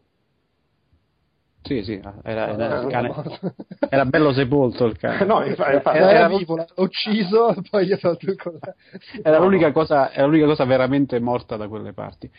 Esatto. E, e, e, lì, e lì c'è il momento emozionante del bambino nell'attico giusto? Sì, sì, sì, sì perché... Tra l'altro, una domanda, ma il bambino nell'attico, è possibile lasciarlo nell'attico? Cioè, eh, no, in... perché arriva no, no, no. Lili e lo ammazza, mi sembra. Ah, okay. Scusa, Lili, Lili è già bella che è andata. Che, che la, la, finta, la, finta donna, la, finta, donna, Crista lo ammazza. Sì, perché sì. Io, non, io non l'ho ucciso. C'era la possibilità, ricordo, di ucciderlo. Lasciare a Kenny con grande sensibilità, visto che lui stava dicendo Kenny, guarda, mi dispiace che tuo figlio è morto, ma vedi, i bambini muoiono, ammazzali un altro e te ne fai sì, dall'alto, dall'alto della sua storia di bambini morti oppure far finta di niente a quel punto interveniva la Virago Crista, finta donna, che gli scamacciava la testa al, al ah, povero. No, al chiedevo povero. perché nel quinto episodio si ripassa da quella stanza e mi ero immaginato che se non l'avevi ucciso te lo ritrovavi fra le palle. Che ci, ah, ah, ah, è vero, è vero, è vero. Sì, quando Vabbè. poi c'è la fuga sul tetto, no. Probabilmente a quel punto Crista l'avrebbe utilizzato come ariete per tirare giù a randellate col bambino. E devo, devo, dire che la scena in cui dopo che l'hai ucciso, eh, nonostante ci fosse già stata la parte con eh, col bambino spaccamaroni nell'episodio precedente, la scena in cui sei lì che cammini, lo porti in braccio per andare a seppellirlo, tutto lento, tirato per le lunghe, mi ha abbastanza messo l'ansia addosso. Sì, sì, sì è sì, molto è uno di quegli elementi che contribuisce alla grandezza della scrittura, della costruzione. Sì, per, peraltro facendoti fare delle azioni, cioè che se non fosse una scena orchestrata bene, diretta bene, emozionante, eccetera, sarebbe una gran rottura di palle perché stai camminando lentissimo, sì, scavi, scavi. Però, eh, e scavi ogni volta che scavi guardi il bambino. Sta decidendo, ma quasi quasi non lo so è un altro di quei momenti in cui il gioco ti fa lo scherzone perché c'è Omid che viene allettato e uno inizia a pensare che pure lui crepi, invece purtroppo te lo devi portare avanti fino alla fine. Quindi non solo alla fine del capitolo precedente c'era questa cosa che non sapevi se Omid o la compagna sarebbero crepati, ma lo, se lo porta avanti anche dopo. E, e, niente, poi lì incontrano Molly, no? vanno in città e trovano, scoprono no, prima, che le prima di andare in città vanno a vedere se ci sono le barche al porto. Le barche e, e scoprono che e, c'è un cartello con scritto fidati, mi sembra. Sì, sta, stavamo aspettando voi. Eh. C'era un altro cartello che diceva buongiorno, pure bello grande.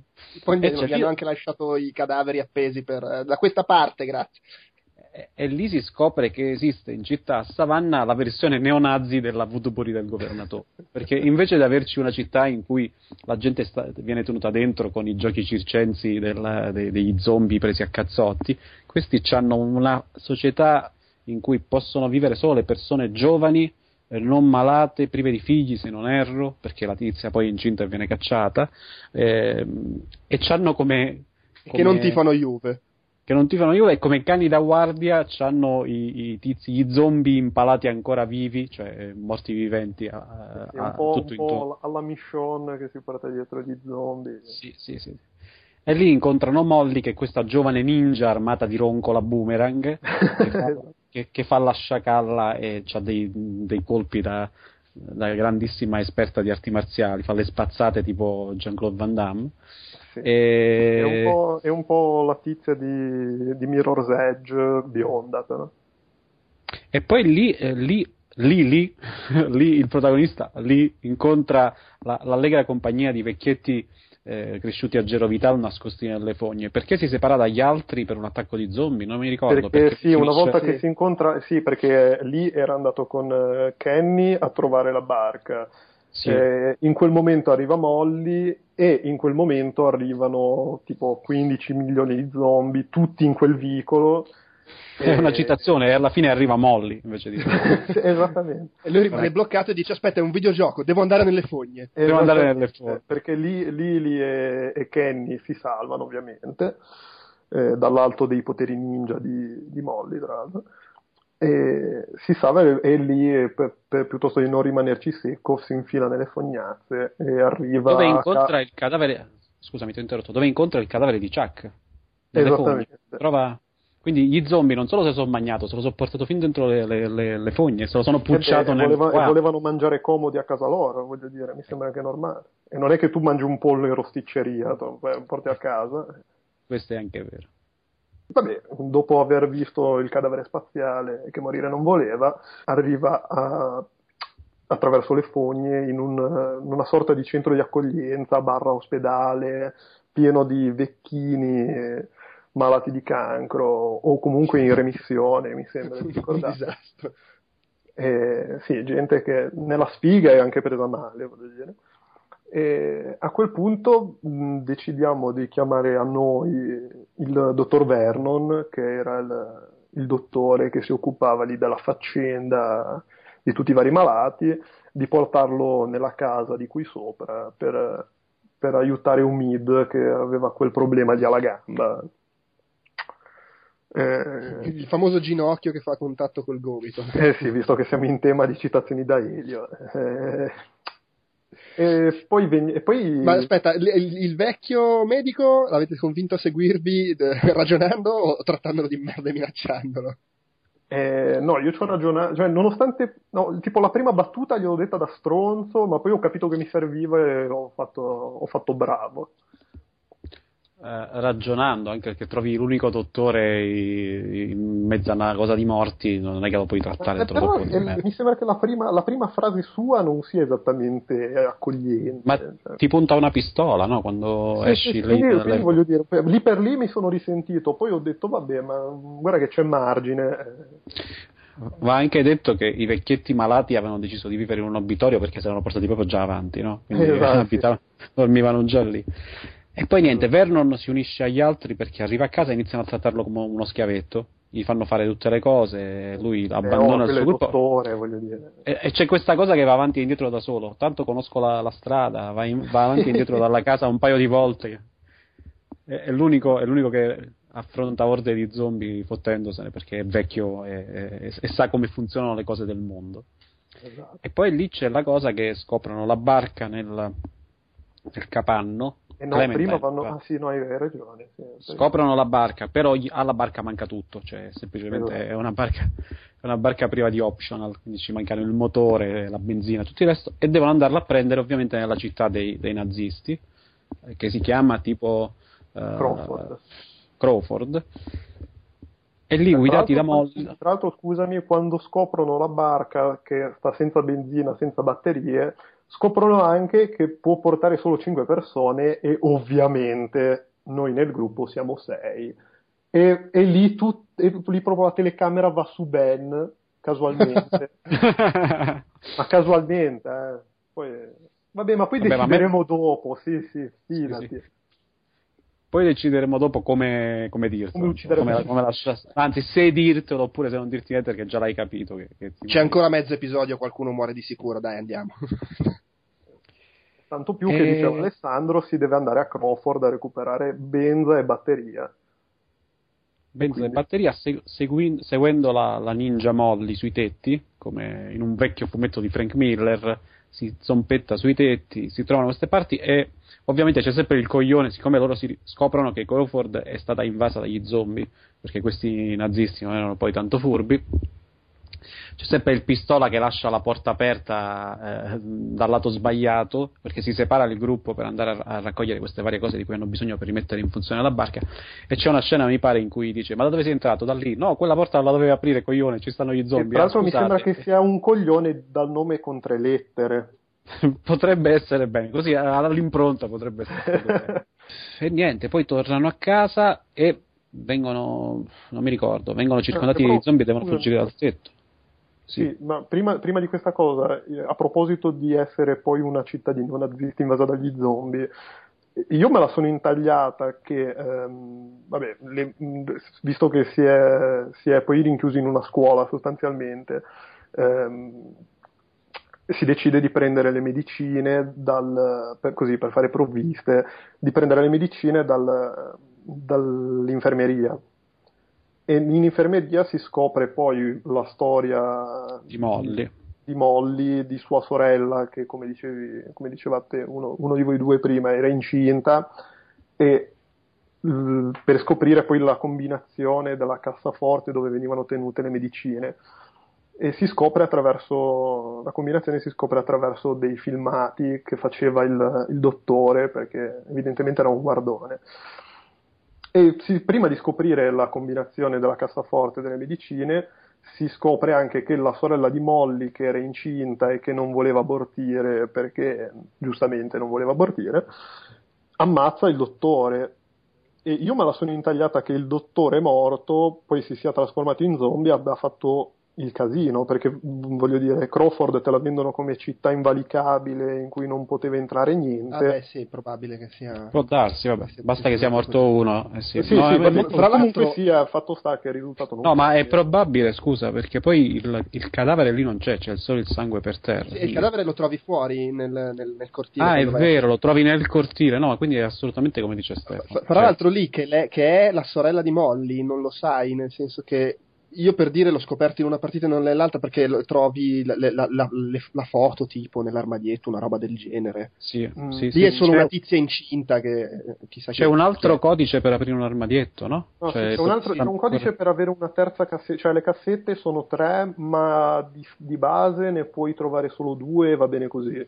Nella terza c'è la cosa che ti spiega, c'è una cosa sì, che sì, te lo fa eh, intendere e dopo che la trovi... fuori in un'altra stanza, dove, cioè fu- fuori nel corridoio c'è l'armadio. Nel corridoio. Dopo che trovi quella, che vedi, vedi anche la terza cassetta opzionale, arrivi nel corridoio, arriva Molly che ti dice io abitavo qua con mia sorella, bla bla bla.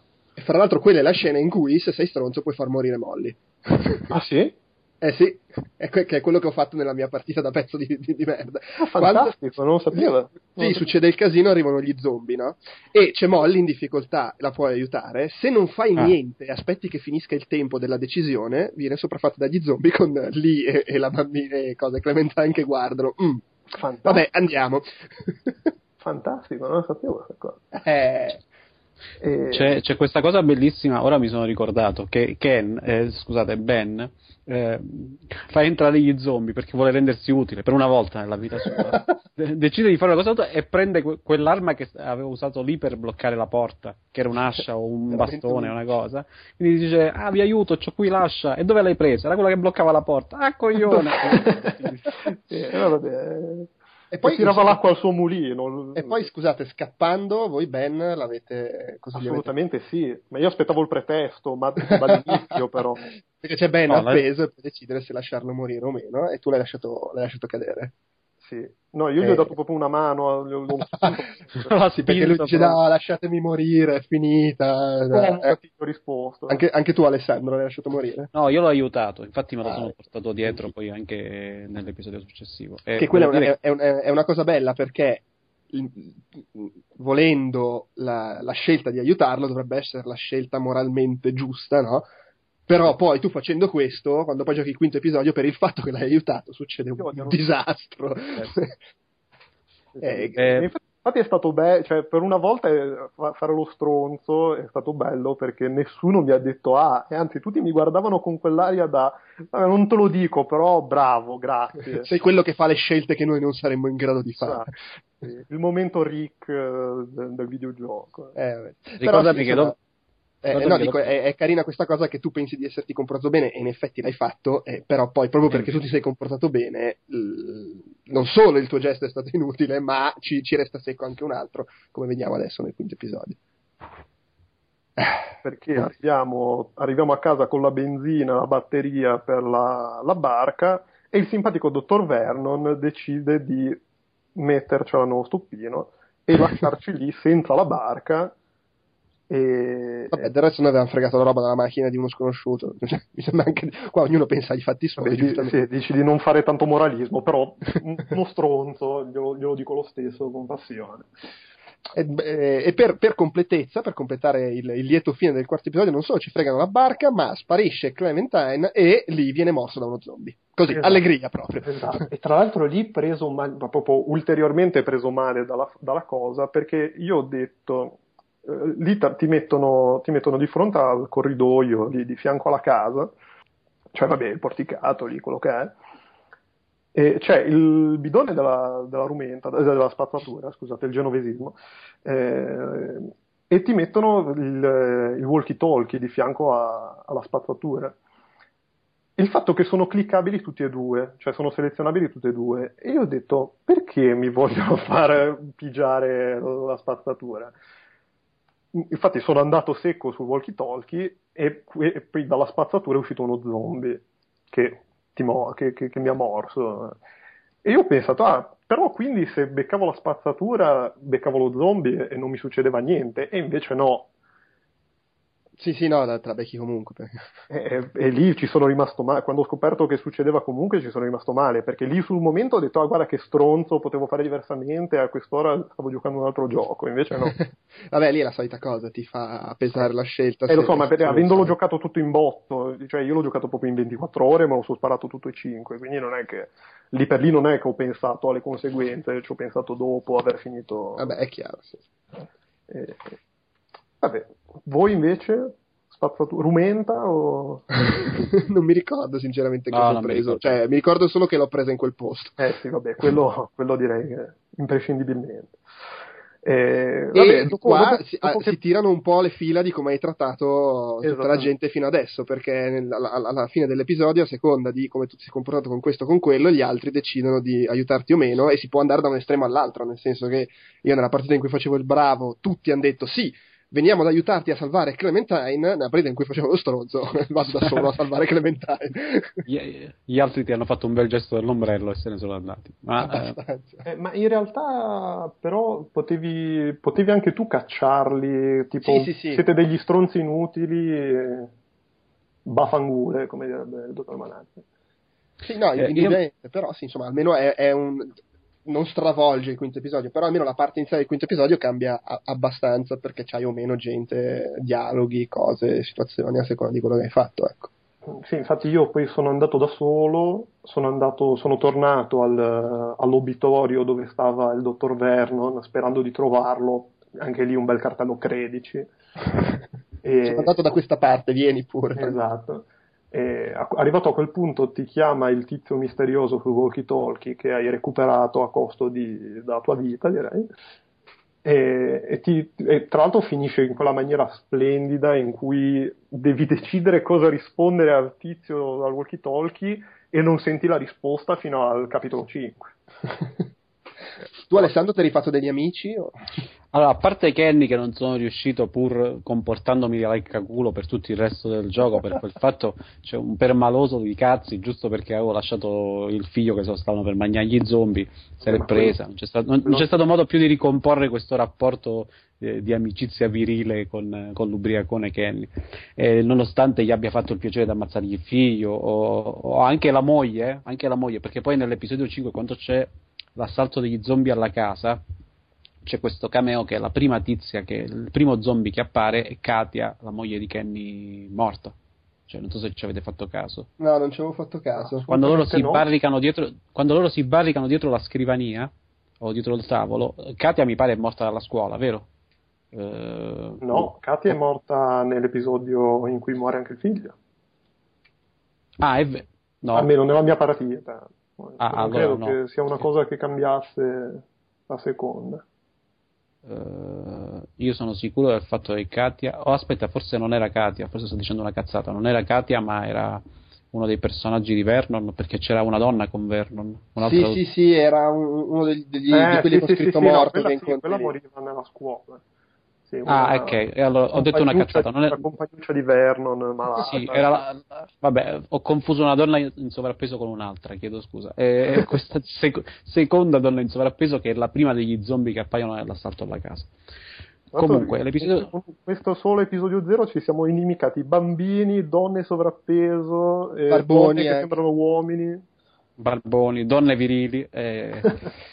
e niente, l'episodio 5 inizia lì eh, nella, eh, diceva Stefano nella, nell'obitorio no? dove ce l'avevano e c'è questa scelta dicevi del, del, tagliargli la mano che è una cosa che è già abbastanza agghiacciante se voi pensate che io ho giocato la mattina all'alba questo capitolo era tipo in, un giorno durante le feste e poco dopo dovevo andare a fare l'estrazione di un dente del giudizio mi ha lasciato un attimo un, uno, un attimo inquietato e niente voi che avete fatto? avete tagliato ovviamente la mano?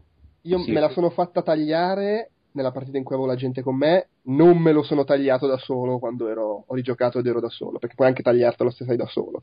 Eh, io, io, ero da solo e me lo sono tagliato allegramente e ci avevo anche creduto che sarebbe servito. Nonostante, nonostante poi l'abbia deciso piuttosto tardi, che, dire, se uno è abituato a queste faccende di zombie sa che o, o fai subito o no. Eh, infatti sì. No, però sì, che poi vabbè, alla fine il cambiamento è per lo più estetico, nel senso che è più, è più scomodo fare le cose se, se, ti tagli il braccio e se non ti tagli il braccio eh, solle, si arrampica Vabbè, sì, meglio, porta via gente, piccolo, però sviene. più di avere due mani, ecco. No, du- eh, però c'ha gli svenimenti, tipo mentre si sta arrampicando sulla scala c'ha l'attimo di mancamento che non è comodissimo. Decisamente no. Eh, però sì, è una scena, una scena abbastanza forte. Ho, ho, ho, visto gente che diceva che sosteneva che non era molto riuscita se sei con della gente te la fai tagliare da loro è più di impatto quando sei da solo però boh, secondo me alla fine il suo dovere lo fa ecco. funziona anche perché è abbastanza lunga come scena cioè c'è lui che sì. ti, ti, fa, ti, ti, fa, soffrire proprio perché sta lì sì, i minuti a tagliare a urlare sì, anche perché con la vibrazione del pad senti proprio il duro dell'osso che viene troncato via, è una roba piuttosto che, che, che rende piuttosto bene l'idea, ecco. E poi il dente del giudizio. Esatto. E poi dentro del giudizio, io non vorrei dire, ma mi pare che la mano me l'abbia tagliata Crista, eh, che era sempre quella addetta a fare queste cose. Quindi anche questo, confer- questo conferma che. Mh, è quella che porta i pantaloni. È quella che porta i pantaloni. Sì, che Omid era la donna della coppia, sicuramente. Guarda, per, per tirare e... fuori un'altra citazione direi abate cruento esaminatore, ma piuttosto cruento. piuttosto cruento. Ehm. Poi lì c'è quella scena di lì che rimane bloccato nella campana, deve, deve suonare la campana per far spostare la, l'orda di zombie. E, rimane bloccato nella torre campanaria, pur essendo privo di una mano, riesce a saltare eh, perché gli casca la scala che aveva piazzato. Riesce a saltare sul tetto, fa, fa un numero alla MacGyver, riesce a saltare dall'altra parte. Poi lì scappano e lì si accorgono che eh, il, la compagnia di vecchietti gli ha lasciato un bel cartello con la scritta ciupa e si sono portati via la barca. Esatto. E la casa viene assalita dagli zombie, ecco. è quello che stavo dicendo da, da, da minuti. rimangono bloccati lì, devono scappare e si barricano in soffitta, sì. dove il bambino crepato non c'è più. Scassano dove c'è un mid di vivo con la gamba che funziona. Dove c'è un mid che Omid ti aspettavi, ah vabbè, torniamo, lo troviamo sicuramente morto. Sì, Tra sì, l'altro, è... la bambina potevi scegliere se. Eh, n- nell'episodio prima potevi scegliere se portartela dietro o meno alla città. Voi ve l'eravate portata? Mm, no. ah, sì, perché, sì, perché mi aveva convinto la cosa che era un, un pelo più sicuro. Oppure ah, no, sì, scusate, è vero. Sì, sì, sì, sì, sì l'ho anche io, con... me l'ero portata Omid. dietro perché di, lasciarla con Omid moribondo. con, tutto, con tutta l'amichevole situazione di Omid. Poi. Vabbè, in sostanza adesso si arriva al punto in cui sono i due diversi modi di uccidere Kenny. eh, Fondamentalmente. Eh, no, sì, vabbè, sì. Dopo aver sì, trovato i due suicidati sul letto e con quell'attimo di romanticismo in cui Omid e suo marito si, si tengono per mano. Sì. Eh, e Crista dice se succede ti sparo io. esatto, giustamente. e mentre lo dici uccido a cazzotti. Tra l'altro. E, e, lì c'è la cosa che se hai salvato Ben, eh, proprio perché tu hai salvato Ben, muore Kenny. E, insieme a Ben, quindi dice vabbè ma che cazzo, l'ho, l'ho salvato proprio, sono veramente uno stronzo. Se invece non hai salvato Ben, eh, muore lo stesso Kenny, però per colpa del, del, del donnuomo del Don Uomo. No, io l'avevo salvato Ben, quindi c'è quella faccenda in cui, cioè io avendo ucciso Ben prima, sapevo che Ben dopo moriva perché eh, nel salto tra una casa e l'altra. Esattamente, se tu l'hai salvato, cede la, la, la balconata, casca di sotto e Kenny si sacrifica uh, tentando di salvare Ben. Ah, Se invece Ben l'hai lasciato morire, allora invece succede che il don uomo casca nel buco e Kenny per salvarlo o salvarla, come si dice. Ma eh, è successo ancora diversamente, però. Cioè? Cioè che non avevo salvato Ben, quindi il, il coso non cede e questi continuano Chiaro, dritti. Sì. Ehm, e, e, poi mi sembra che tipo Kenny avesse il, il walkie-talkie. Mm e il walkie-talkie cadesse in un... Sì, no, scusa, non casca nel buco il, il Don Uomo, scende per recuperare il walkie-talkie. Ah, ok, ok, ok. E, e poi Kenny tenta di... Sì, sì. scende per aiutarla e ci resta. E anche lì, scusate, ma io avrei fatto ponte, tipo Omid che tiene per le gambe Kenny... E, ma, e... ma sì, vabbè, ma lì secondo me il discorso di, de, della morte di Kenny in entrambe le vie è che lui vuole morire perché se no un modo per tirarlo fuori lo trovavi. Ma no, infatti, cioè, sì, sì, no, ma quello senz'altro, però voglio dire, cioè, una cosa un po' più pragmatica. Sarà che sono una persona brutta, però. Tra l'altro anche lì, sempre per grande senso di responsabilità, l'ho sparato per aiutarlo nel suo intento. Come, come l'avevo aiutato ammazzando il figlio, ho usato l'ultimo proiettile che c'era per ucciderlo. E, ah. che tra l'altro era, era, una delle scelte e poi mi, mi, mi hanno detto le statistiche alla fine più più gettonate. Ah, io, io gli, ho lasciato, gli, ho, gli, ho lasciato, la pista, ma anche perché credo che nella situazione mia mi abbia chiuso lui fuori da, dalla cancellata. Ha detto vai, levati dalle palle, devo morire assieme a, al deficiente qui. Ok, ciao, eh ragazzi. Sì, sì, no, quello, quello l'ha fatto anche a me, ti chiude il cancello e quindi rimani bloccato dentro, lui rimane bloccato fuori. Mm. Però puoi sparargli, ok? No, mi sa che io gli avevo dato Però... la pistola, qualcosa del genere. Però puoi sparargli, sì. Eh vabbè. Eh Vabbè, comunque una cosa tira l'altra e si arriva al fantomatico hotel dove, dove il simpatico uomo del walkie-talkie ci aveva detto essere. Dopo aver perso di vista Krista e Cristo e il, il suo amico, sì. che secondo voi torneranno nella seconda stagione? Sì, eh, no, ne parliamo sì. dopo, ne parliamo dopo. Eh, okay. con, cal- con, calma. Eh, sì. Prima facciamo lo spoiler del finale. Va bene. Eh, dopo aver perso Kenny e Chris, quei due lì, tutti, esatto, sì, eh, arriviamo all'hotel dove l'uomo del walkie talkie tiene, tiene Clementine. E fuori dall'hotel c'è una cosa che ci richiama alla memoria alla fine dell'episodio 2, ossia la macchina. Sì, io ammetto che, cioè, vedevo la macchina inquadrata, quindi deve avere un qualche significato, ma non l'ho riconosciuta ah, sul, sul, momento. L'ho riconosciuta dai pannelli di legno sulle fiancate. Ero troppo preso da, da, devo salvare Clementine, non mi preoccupo a guardare questi dettagli. Eh, il legno sulle fiancate è talmente brutto, non si può non vedere. Vabbè, sì, insomma, comunque si trova la, la, nella stanza d'albergo dove c'è prigioniera Clementine, si trova colui che svela essere il proprietario della macchina da cui avevamo rubato la roba che ci e fa che... un mega sermone eh, a prescindere dal fatto che noi abbiamo rubato, me- che noi volessimo o meno rubare la roba, nonostante poi sia finita rubata lo stesso. E ci dice, ci dice cose brutte, sei una persona mala. Sì, lì c'è un po' un, un pretesto per ripercorrere tutto quello che hai fatto fino a lì, no? tutte le scelte compiute, le decisioni, perché lui ha seguito i protagonisti osservandoli da lontano e quindi sa tutto quello che hanno fatto. Dice, ah, qua hai fatto così, qua hai fatto così Ah, tra l'altro c'ho la testa di mia moglie nella borsa, ma non, non faccio esatto. il, il, momento, il momento seven di... e, ed è, è, è, interessante perché alla fine è uno scontro finale, ma cioè, si sta seduti a parlare sul divano, eh, chiacchierando così del più e del meno nel, nel mondo post-apocalittico. Una roba a casino royalty. eh, esattamente. E, e, poi appunto sì, c'è un minimo di rissa, però poi alla fine se, finisce sempre in questa maniera un po' un po' così amara, squallida, con Clementine che piglia la pistola. Gli sp- succede per forza che Clementine no, gli spara? No, non è necessario. Ecco, vedi, tu hai strozzato, sì, però devi essere veloce a premere. Io non ce l'ho fatta, lui mi ha respinto, allora Clementine gli ha sparato. E, Alessandro, tu cosa hai fatto? Come, come hai gestito questo poveretto? ho lasciato che la bambina gli sparasse eh, perché avevo ammazzato tutti quanti io, scusate, non che potevo continuare a ammazzare il cioè, che cazzo è? Quello è quell'altro The Walking Dead del videogioco, quello brutto. E, Giustamente.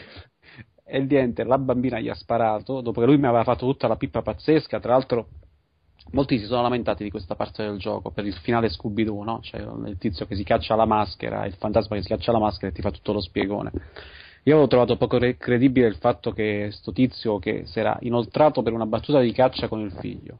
Aveva fatto tardi, e aveva lasciato la macchina lì con le luci accese e se l'aveva fatta seccheggiare. La moglie l'aveva lasciato per questo che è una minchiata, cioè dove cazzo vai? La moglie, ah, mi prendo mia figlia e me ne vado. Ciccia, eh, c'è stata l'apocalisse se non ti hanno avvisato. Cioè, non, è te, non, è che vai a, a, stare da tua mamma e, e, finisce tutto. E infatti poi è morta la moglie. Tra l'altro se n'è andata lasciando la macchina a lui. Lasciando la macchina a lui, se n'è andata a piedi, per questo è morta.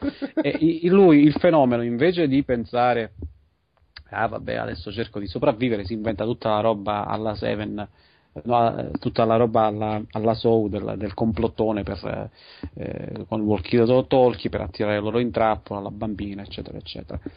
È un po' così, però è una soluzione che alla fine funziona e uno non si deve porre più di, tante, più di, di tanto le domande perché sennò risulta un po' troppo Scooby-Doo, come dicevo. Insomma, funziona e lì poi succede il finale. Il finale l'ho trovato veramente coinvolgente perché ho, ho sperato fino alla fine che lì ce la facesse. Quindi Um, sì, tra l'altro, faccenda di tagli, della mutilazione, speravi sì, che andasse a buon fine. Sì. No, beh, si capisce che lui sta sempre peggio, tra l'altro sì. è agonizzante, che cammina lento. Usano il trucco della usano il trucco della, uh, delle frattaglie, no? Non è lì sì, che sì, usano sì. il trucco delle frattaglie come, come, nel telefilm e come nel, nel fumetto.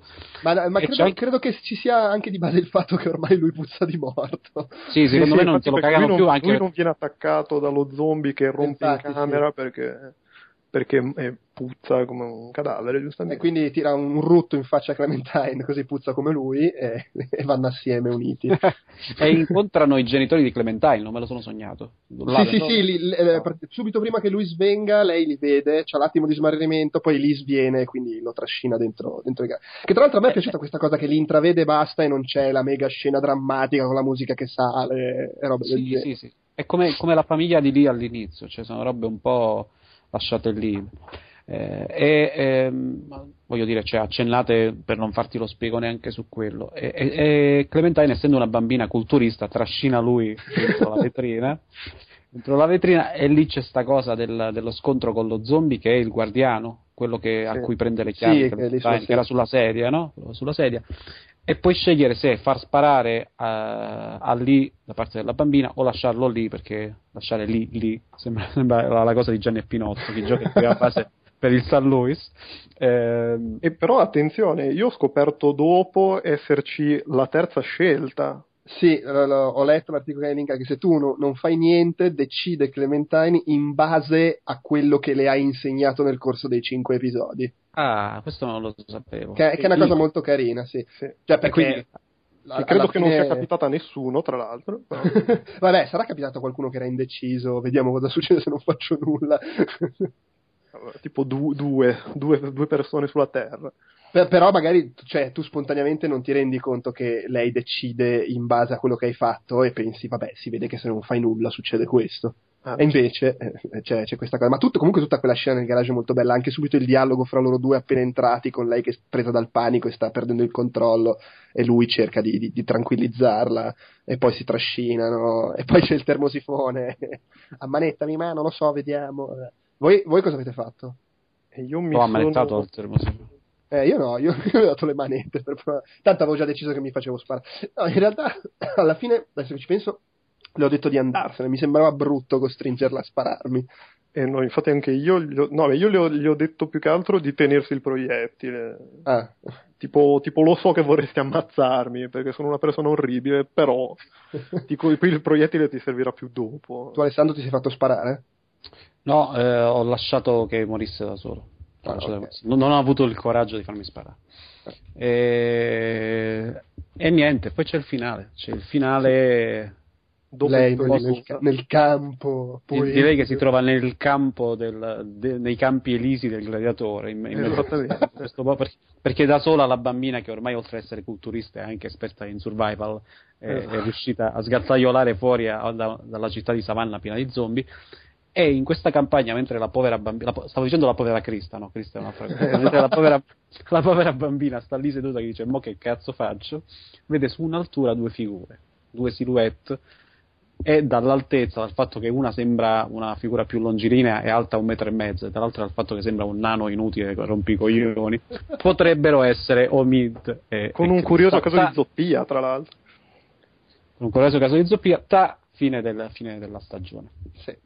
Eh, e da qui arriva, eh. arriva il, arrivano il momento aspettative, ossia cosa, cosa, vi aspettate dalla seconda stagione che nessuno l'ha annunciato ufficialmente ma tutti dicono sì è no, ma in, in realtà credo, credo, abbiano poi detto che, che, che, che la stanno facendo cioè insomma che, ci stanno, ci stanno lavorando sì credo di aver letto e hanno anche sì anzi l'hanno detto perché hanno anche detto che conserveranno il cioè ti faranno recuperare esatto, il salvataggio esatto. anche perché cioè, ci eh... stanno provando eh, non hanno detto che lo faranno sicuro stanno no, provando perché è un bel casino immagino. Però... però per esempio quando tu alla fine decidi cosa fare con cioè se dirle di spararti o meno c'è quel, quel micro blocco che c'è sempre ogni volta quando ti dice si ricorderà che, che esatto. Beh, e del resto, voglio dire, se fanno la seconda stagione che recupera il salvataggio, immagino che fra le basi di, di, del, de, della caratterizzazione di Clementine ci, sia, ci possa essere importante ho sparato alla mia figura paterna. Sì, sì, sì. Anche perché poi ho detto una stronzata, immaginati il casino, in realtà sono morti tutti, quindi sono rimasti tre personaggi, quindi non è sì, poi infatti, la grande complessità. È, è, è, è, più la caratterizzazione di lei, penso sì, che sarà, sì, sarà influenzata. Tra l'altro io non escludo, cioè secondo me potrebbe essere, cioè, mi, mi immagino che nella seconda stagione ti facciano controllare lei, magari cresciuta, più adulta. Eh, potrebbe essere una bella idea, anche perché eh, è difficile tirar fuori, secondo me, no? cioè, immaginarsi un altro protagonista e, e portarti questo coinvolgimento emotivo che, eh, che, ti ha portato il primo, cioè è come se a, alla fine di una stagione di un telefilm inizia la seconda stagione e c'è un altro protagonista, ti fa un po' un effetto i cugini Duke, quelli sbagliati secondo me. E magari è Omid. magari Omid o Krista, anche sti cazzi voglio dire eh, visto che eh, Clementine uno se la porta dietro dal primo gioco potrebbe essere proprio un'idea molto carina. Loro eh, la cosa che mi ha colpito molto nella, nell'intervista, tra l'altro, mi pare rilasciata a MTV o, a, o, al sito della Red Bull, cioè quei siti inutili in cui vanno, vanno a, a spifferare cose di videogiochi interessanti di sviluppatori, ehm, dicevano che una delle loro fonti principali di ispirazione per il loro gioco è stata Heavy Rain, che è una cosa che non avrei, non avrei mai pensato, perché eh, perché Rain era brutto. sì, perché mi sembrava strutturalmente molto diverso il gioco. Però se ci pensi, eh, Heavy Rain era uno di quei giochi, eh, forse l'unico gioco prima di questo, che, come dicevo prima, non eh, ti com- preconfezionava le scelte morali, non ti diceva questo è giusto, questo è da stronzo, questo è, è, è sbagliato, ma se lo vuoi fare accomodati. E quindi forse in questo, in questo è vero, cioè, cioè si vede il fatto che si sono ispirati tutto qui. Mi aspetto, mi aspetto ovviamente grandi cose, anche perché, eh, diciamo la verità, mi pare l'abbia detto Andrea all'inizio, non erano in tanti a credere eh, in, in, questo gioco e, e, e, con non erano in tanti significa, voglio intendere, non, non ci credeva nessuno, perché dopo i precedenti titoli di, di Telltale, eh, sai, un titolo su licenza, una licenza del genere che tra l'altro eh, avessero fatto il gioco con i protagonisti della serie usciva una roba alla ritorno al futuro cioè in cui ti puoi muovere pochissimo perché hai dei vincoli belli precisi. Eh, hanno, fatto, hanno, deciso di farla con altri personaggi allora uno dice ah sai alla fine che me frega a me di altri personaggi che non conosco. E invece eh, ne è venuto fuori un giocone quindi le aspettative per la seconda stagione sono ovviamente molto molto alte. Sì, è anche per quello che io francamente preferirei una cosa staccata, cioè che non, non ripescasse giusto Clementine, se no magari un, un cameo così. Sì. Ma sì, può essere, però. Sì, no, in effetti potrebbe anche essere. Magari fanno una storia completamente diversa in cui appare Clementine giusto per sfruttare il salvataggio e poi si leva dalle palle. Può anche essere o magari la, vogliono fare proprio i, galli e tipo inizia che c'è Clementine e muore nel primo episodio, queste cose qua. Ah, beh, sarebbe un, una mazzata notevole. Eh, vabbè, è chiaro che non, non, possiamo sapere, scopriremo. Sì, tra l'altro, la cosa affascinante del fatto della sorpresa di sto gioco è che appunto i, i precedenti erano quelli che erano, e oltretutto, prima che uscisse, avevano fatto giusto vedere quattro immagini da cui si capiva, ah, beh, però lo stile grafico è bellino, già c'era questa cosa positiva. E basta, sì. non l'avevano fatto provare, non l'avevano fatto vedere a nessuno, eh, è uscito fuori così, boom! E, ed è... è uno dei giochi più belli dell'anno. Cioè, ed, è, ed, è, tipo la prima volta per dire agli Spike Video Game Award, che sappiamo il carrozzone che sono, ha vinto il premio di gioco dell'anno, che non è forse banalissimo che non lo vinca un Halo il premio del gioco dell'anno in quel contesto lì. Eh sì. Non c'è stato nemmeno tutto il casino che, che immaginavo ci sarebbe stato, cioè la gente che, che, protestava, perché era abbastanza il sentir comune il fatto che fosse un gioco della Madonna sostanzialmente. Sì, eh, infatti sì. Cioè è difficile avuto, che trovi... Un, una discussione feroce su Facebook uno mi diceva ah è uno scandalo non può vincere questo il gioco dell'anno vedrai eh. la gente che dirà il casino eh, ma boh, a me non sembra che la gente si sia lamentata No, infatti, infatti.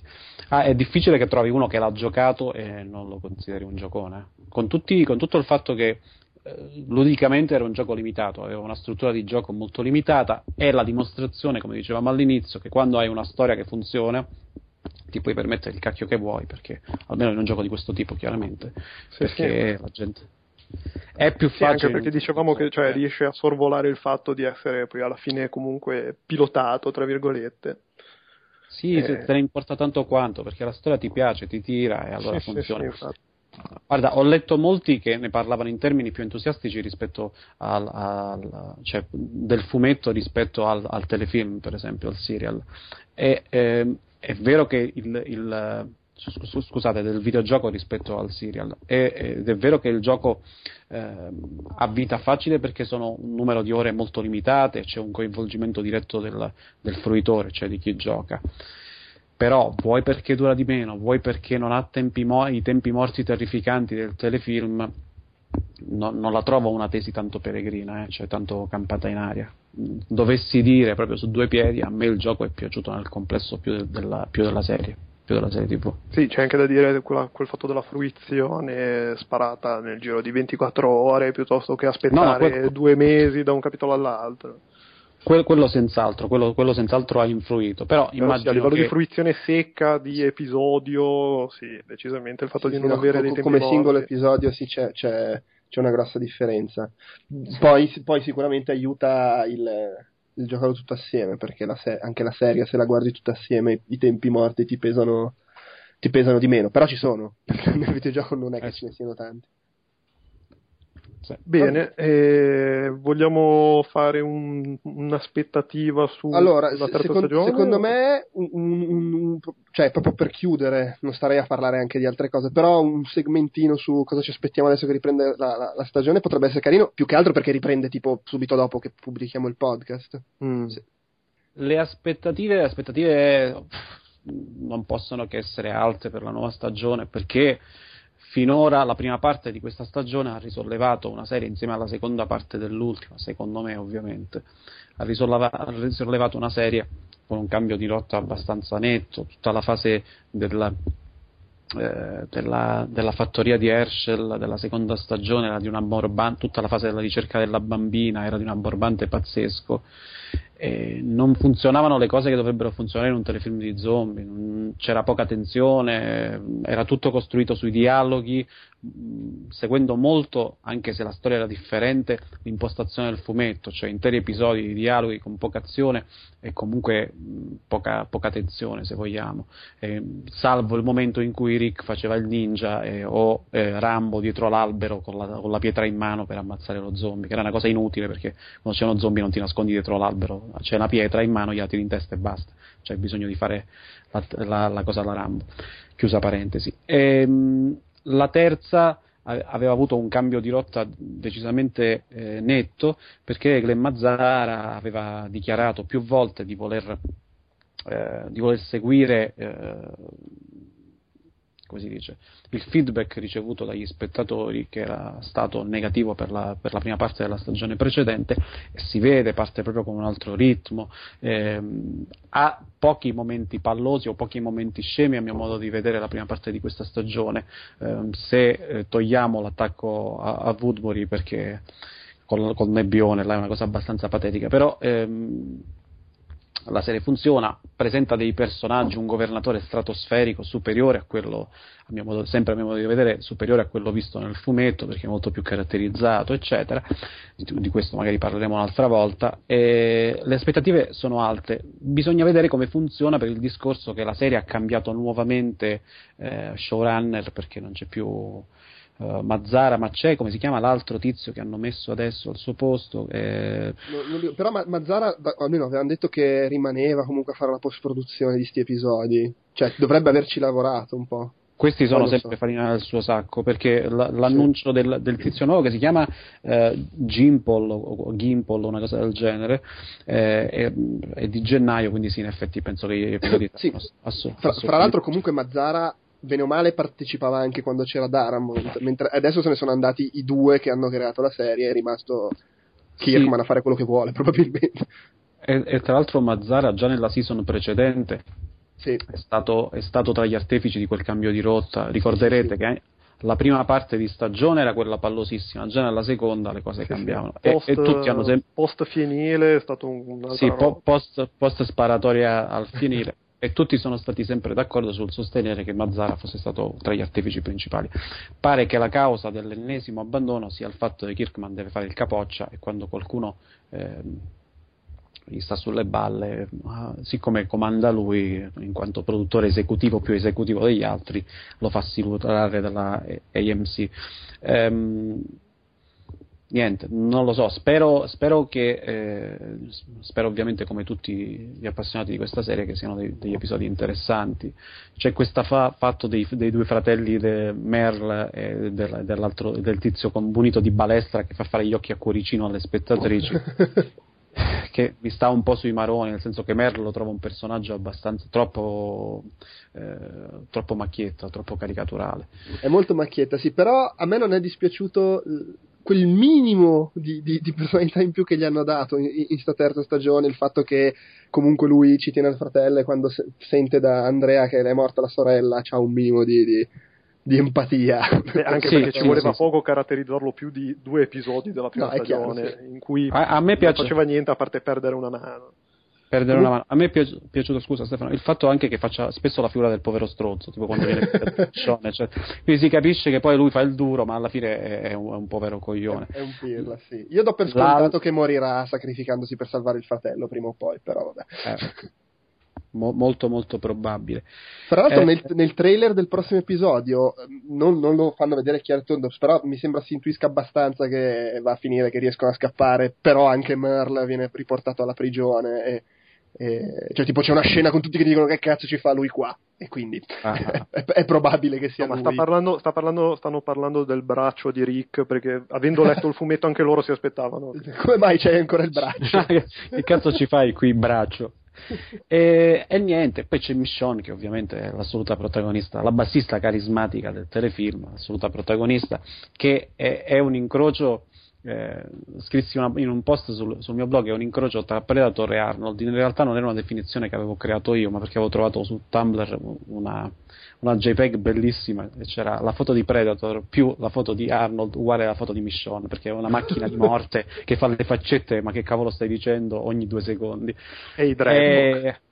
E i Dreadlock ed è un personaggio delizioso. Eh, a qualcuno non è piaciuto molto il personaggio di Michonne nell'adattamento televisivo perché è troppo ninja, Wanagana, tagliateste, Game Ishikawa, eccetera. Sì, perché ah, poi andando avanti col fumetto poi si scopre anche quel lato umano se vogliamo. Così. Sì, vabbè, insomma, cioè, sì, no, è vero, c'è il lato umano, ma anche nel fumetto Michonne è, ehi Michonne sì, ammazza sì, quei 50 zombie mentre noi picchiamo questo singolo in sì, 50. Esatto, sì. tu, mentre noi ci scaccogliamo lavoro duro. E lei non dice mai niente nel fumetto e ammazza solo, solo, gente. Parla poco, quando parla è perché si deve trombare qualcuno, ma se no ammazza esatto. solo gente. E, e, quindi niente. E questo, Andrea, speriamo tutti forte forte che muoia prestissimo perché ecco, ecco, la mia vera aspettativa di questa seconda parte è che mi ammazzano Andrea, perché vedere Andrea che nel fumetto è un personaggio eccezionale, eh, molto eh, caratterizzato, che, che, si porta, tra l'altro, che ha avuto un'evoluzione fortissima. Rileggendo adesso i primi episodi, l'Andrea eh, ragazzina eh, insieme alla sorella nel camper del nonnetto, eh, che faceva stop, del, del, nonnetto pedofilo rispetto poi al, alla cecchina che appare sfregiata, che appare negli episodi successivi e che ha un certo coinvolgimento emotivo negli ultimi numeri del fumetto uscito in America, eccetera. E vedere questa cretina eh, con, con, l'occhio, sgranato che va in giro con la, la, borsetta portata in spalla e con il pollice che regge la bretella, come, come una che va alla fiera di paese, è una cosa veramente insopportabile. Cioè, ha, ha, trovato il governatore che colleziona teste negli acquari, che fa le torture, fa i, eh, però, però lei ci vuole credere perché è una deficiente fino all'osso. E ho sperato per tutta la seconda stagione che visto che molti punti del, eh, della storia sono divergenti rispetto al fumetto, ho sperato che anche e soprattutto su questo ci fosse una bella differenza e qualcuno le piazzasse una pallottola in fronte, purtroppo ancora Ancora però il partito Andrea deve morire, continua a, a, raccogliere adepti perché speriamo forte forte. Infatti vinceranno possa... le prossime elezioni, a quanto, a quanto, dicono gli exit poll direi. Però eh. potrebbe essere interessante scoprire chi sarà il prossimo psicopatico che si tromba. Dopo ah, sì, Shane sì, e il governatore. C'ha, eh, c'ha, una certa passione, è, è, un sì, è, un po', come Daredevil. Daredevil nel fumetti si tromba solo le ninja psicopatiche oppure le tizie che hanno dei, dei disturbi di personalità molto forti, lei, lei con i maniaci assassini. Eh, io volevo, fa, faccio il mio angolino de, de, delle, delle seghe mentali basate su, su, sugli spoiler del fumetto. Proprio per, per chiudere. Eh, nel senso che io, da, che parlato tanto di Andrea, io Andrea sto un po' cominciando ad aspettarmi che faccia quello che nel fumetto fa Lili e che nel telefilm Lili non, non c'è fondamentalmente, ovvero ammazza il governatore. Chiaramente vai a sapere. Fra l'altro faccio presente che nel fumetto a questo punto Rick e il governatore erano un attimo arrivati, cioè nel telefilm non si sono neanche visti ancora fra di loro io voglio sperare che nella seconda età di stagione ci sia un bel confronto fra loro due. Che, cioè, con, con, la, con, la, dipartita del braccio di Rick. Ecco, allora, perché nel fumetto Rick perde il braccio. Eh, quando a Merle, Merle, cioè nel senso, io mi aspettavo se Rick perde il, il, braccio anche nel telefilm, secondo me Merle tende ad esserci di mezzo, visto co- come, visto come si sente chiamato in causa. Esattamente. Però in realtà, attenzione iper sega mentale, eh, è, di recente hanno buttato fuori un manifesto in cui si parla di, eh, non mi ricordo se viene detto occhio per occhio o qualcosa del genere, sì, però si vede, eh, si vede il governatore dietro e si vede Rick e nel, nell'immagine è inquadrato in modo che non si veda, non si veda, la, si veda la, la, parte sinistra della faccia, per cui potrebbe essere che ah, se la giocano... Per, per è un occhio, sì, eh, sì, credo sia una tesi molto diffusa. Ora, ora delle due, delle due, eh, ti, ti sento malissimo Alessandro. Ci sono le cuffie che sono settate in automatico dal, dalla fabbrica, dopo due ore e mezza di podcast si scocciano. Qualsiasi cosa faccio, Skype, eccetera, dopo, dopo, due ore, due ore e mezza smettono di funzionare, devo staccare e riattaccare. Prendere un po' a calcio e fare partire. Sì, potrebbe essere in effetti una tesi interessante, oppure una giga super cazzola per chi ha letto il fumetto e ti È chiaro, ci prendono, per, ci prendono, sempre per il culo. E a tal proposito, l'ultima cosa, sulle prese per il culo, eh, que- l'episodio... Eh, con cui si è interrotta la stagione, si chiamava Made to Suffer, che è il eh, titolo eh. del paperback in cui si conclude questa saga qua della, della, prigione. Quindi hanno anticipato quel titolo mettendolo a metà e il penultimo episodio della terza stagione si chiamerà This Sorrowful Life, che invece nel fumetto è l'episodio in cui succede quello che è appena successo nel telefilm, cioè il bordello a Woodbury. Per cui stanno scambiando le cose, proprio veramente per prenderci per i fondelli. Io volevo dire soltanto una cosa al riguardo, che è uscito un volume di recente pubblicato dalla Salda Press in cui eh, si analizza la storia del, più che altro la, la, la storia della trasposizione da fumetto a, a, a telefilm e, e, spiega come molti dei cambiamenti radicali tipo il ruolo di Shane e quanto si sta, sia stato portato avanti il ruolo di Shane sono frutto dell'esplicita volontà di Kirkman e non della produzione. Cioè non è una cosa che lui ha avallato è una cosa che ha chiesto lui espressamente quando si sono messi giù si sono messi lì a scrivere il soggetto per il telefilm. Perché ha spiegato che ad esempio Shane doveva morire subito nel fumetto perché siccome era una serie nuova e non si sapeva come sarebbe andata la serie Image, eh, non potevano trascinarsi dietro della roba per troppi numeri per non rompere i coglioni al lettore quindi hanno chiuso lì quella storia per poi portare avanti la saga. Quando si è trattato di fare il telefilm, lui ha pensato che Shane potesse essere una carta da giocare in modo più lungo e meglio per creare tensione, eccetera, e quindi eh, l'hanno, gli hanno dato tutto quello spazio per, questo giusto per dire che tutti gli appassionati della saga a fumetti che si fanno le pippe con uh, le storie dei cambiamenti nel telefilm e se la prendono con la produzione televisiva i man- malvagi uomini di Hollywood che per fare i soldi eh, de- deturpano le storie a fumetti, magari non sanno come sono andate le cose. Fra l'altro ricordo Kirkman che diceva che gli sarebbe piaciuto vedere Shane alle prese col governatore, poi non so se stava prendendo per il culo o, o, o se hanno cambiato in denko. Poi direi di sì. no, beh, però ma- magari è fatto... stato un cambiamento in corso anche perché c'era questa cosa che l'attore voleva andare a fare altro, eh, per cui vai sempre a sapere come funzionano queste robe. Tra l'altro, io avendo fatto il percorso inverso, infatti ci sono rimasto un po' male perché io ho cominciato a guardare la serie TV, poi ho, ho letto tutto il fumetto di botto. Ti hanno ammazzato subito Shane. e mi hanno ammazzato subito Shane, ho detto, ma, ma, veramente no. Poi vabbè, poi me la sono data perché anche lì la, la, la seconda stagione dura tipo un volume. E eh, vabbè, tanta grazia, per carità, però. Cioè, ti sei eh, perso quindi tutti quei fantastici momenti in cui ogni volta che Shane e Rick entravano in una foresta, ecco, eh, ecco. Sì. esattamente. E, niente, no, per quanto riguarda le mie aspettative personalissime, direi che si è capito che mi, mi piacerebbe un casino anche a me vedere il, il, braccio di Rick eh, partire per la tangente, poi tutto quello che viene, bene o male, essendo sostanzialmente diverso da quello che ho già letto nel fumetto, può essere solo che accolto bene, quindi speriamo che più che altro in generale la qualità si attesti come quella della prima metà di stagione. E che Andrea muoia. Eh, sì, dai. Ogni volta, ogni volta, che lo dici io c'ho un attimo... No, aspetta. è vero, è vero. Quella, l'Andrea cretina. Vabbè, questi casi di omonimia. Eh sì. Va bene, eh, direi che va bene così. Eh, salutate. Ciao a tutti. Mamma che presentatore scoglionato. Però. Eh no, eh, vabbè, l'ho, l'ho, l'ho, già detto più e più volte che sono una persona brutta. No, è che non so... Vabbè, poi, vabbè dai, allora dico io, se vi piace, vi interessa e volete che andiamo avanti, ditecelo e lo facciamo. Esatto.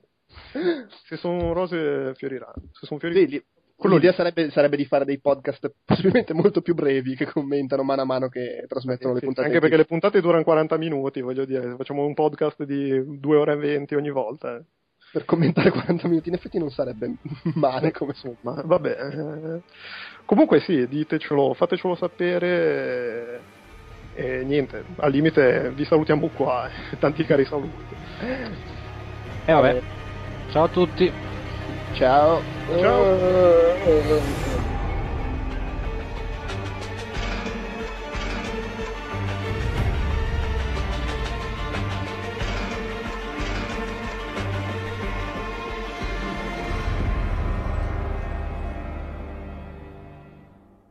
Peggior eh... finale di podcast ever, ever. Eh, vabbè, perché vi ho chiesto se volevate condurre? Eh, vabbè, ma non posso condurre anche questo, che cazzo? Ecco, facciamo condurre Dottor Manhattan. Che no, io, io, devo fare il bassista, non posso condurre. Eh, il bassista quelli, che, quelli più... che conducono sono i cantanti precisini della funge. Eh, ma io, io sono stonato, quindi non posso cantare. Alta Stefano. Eh.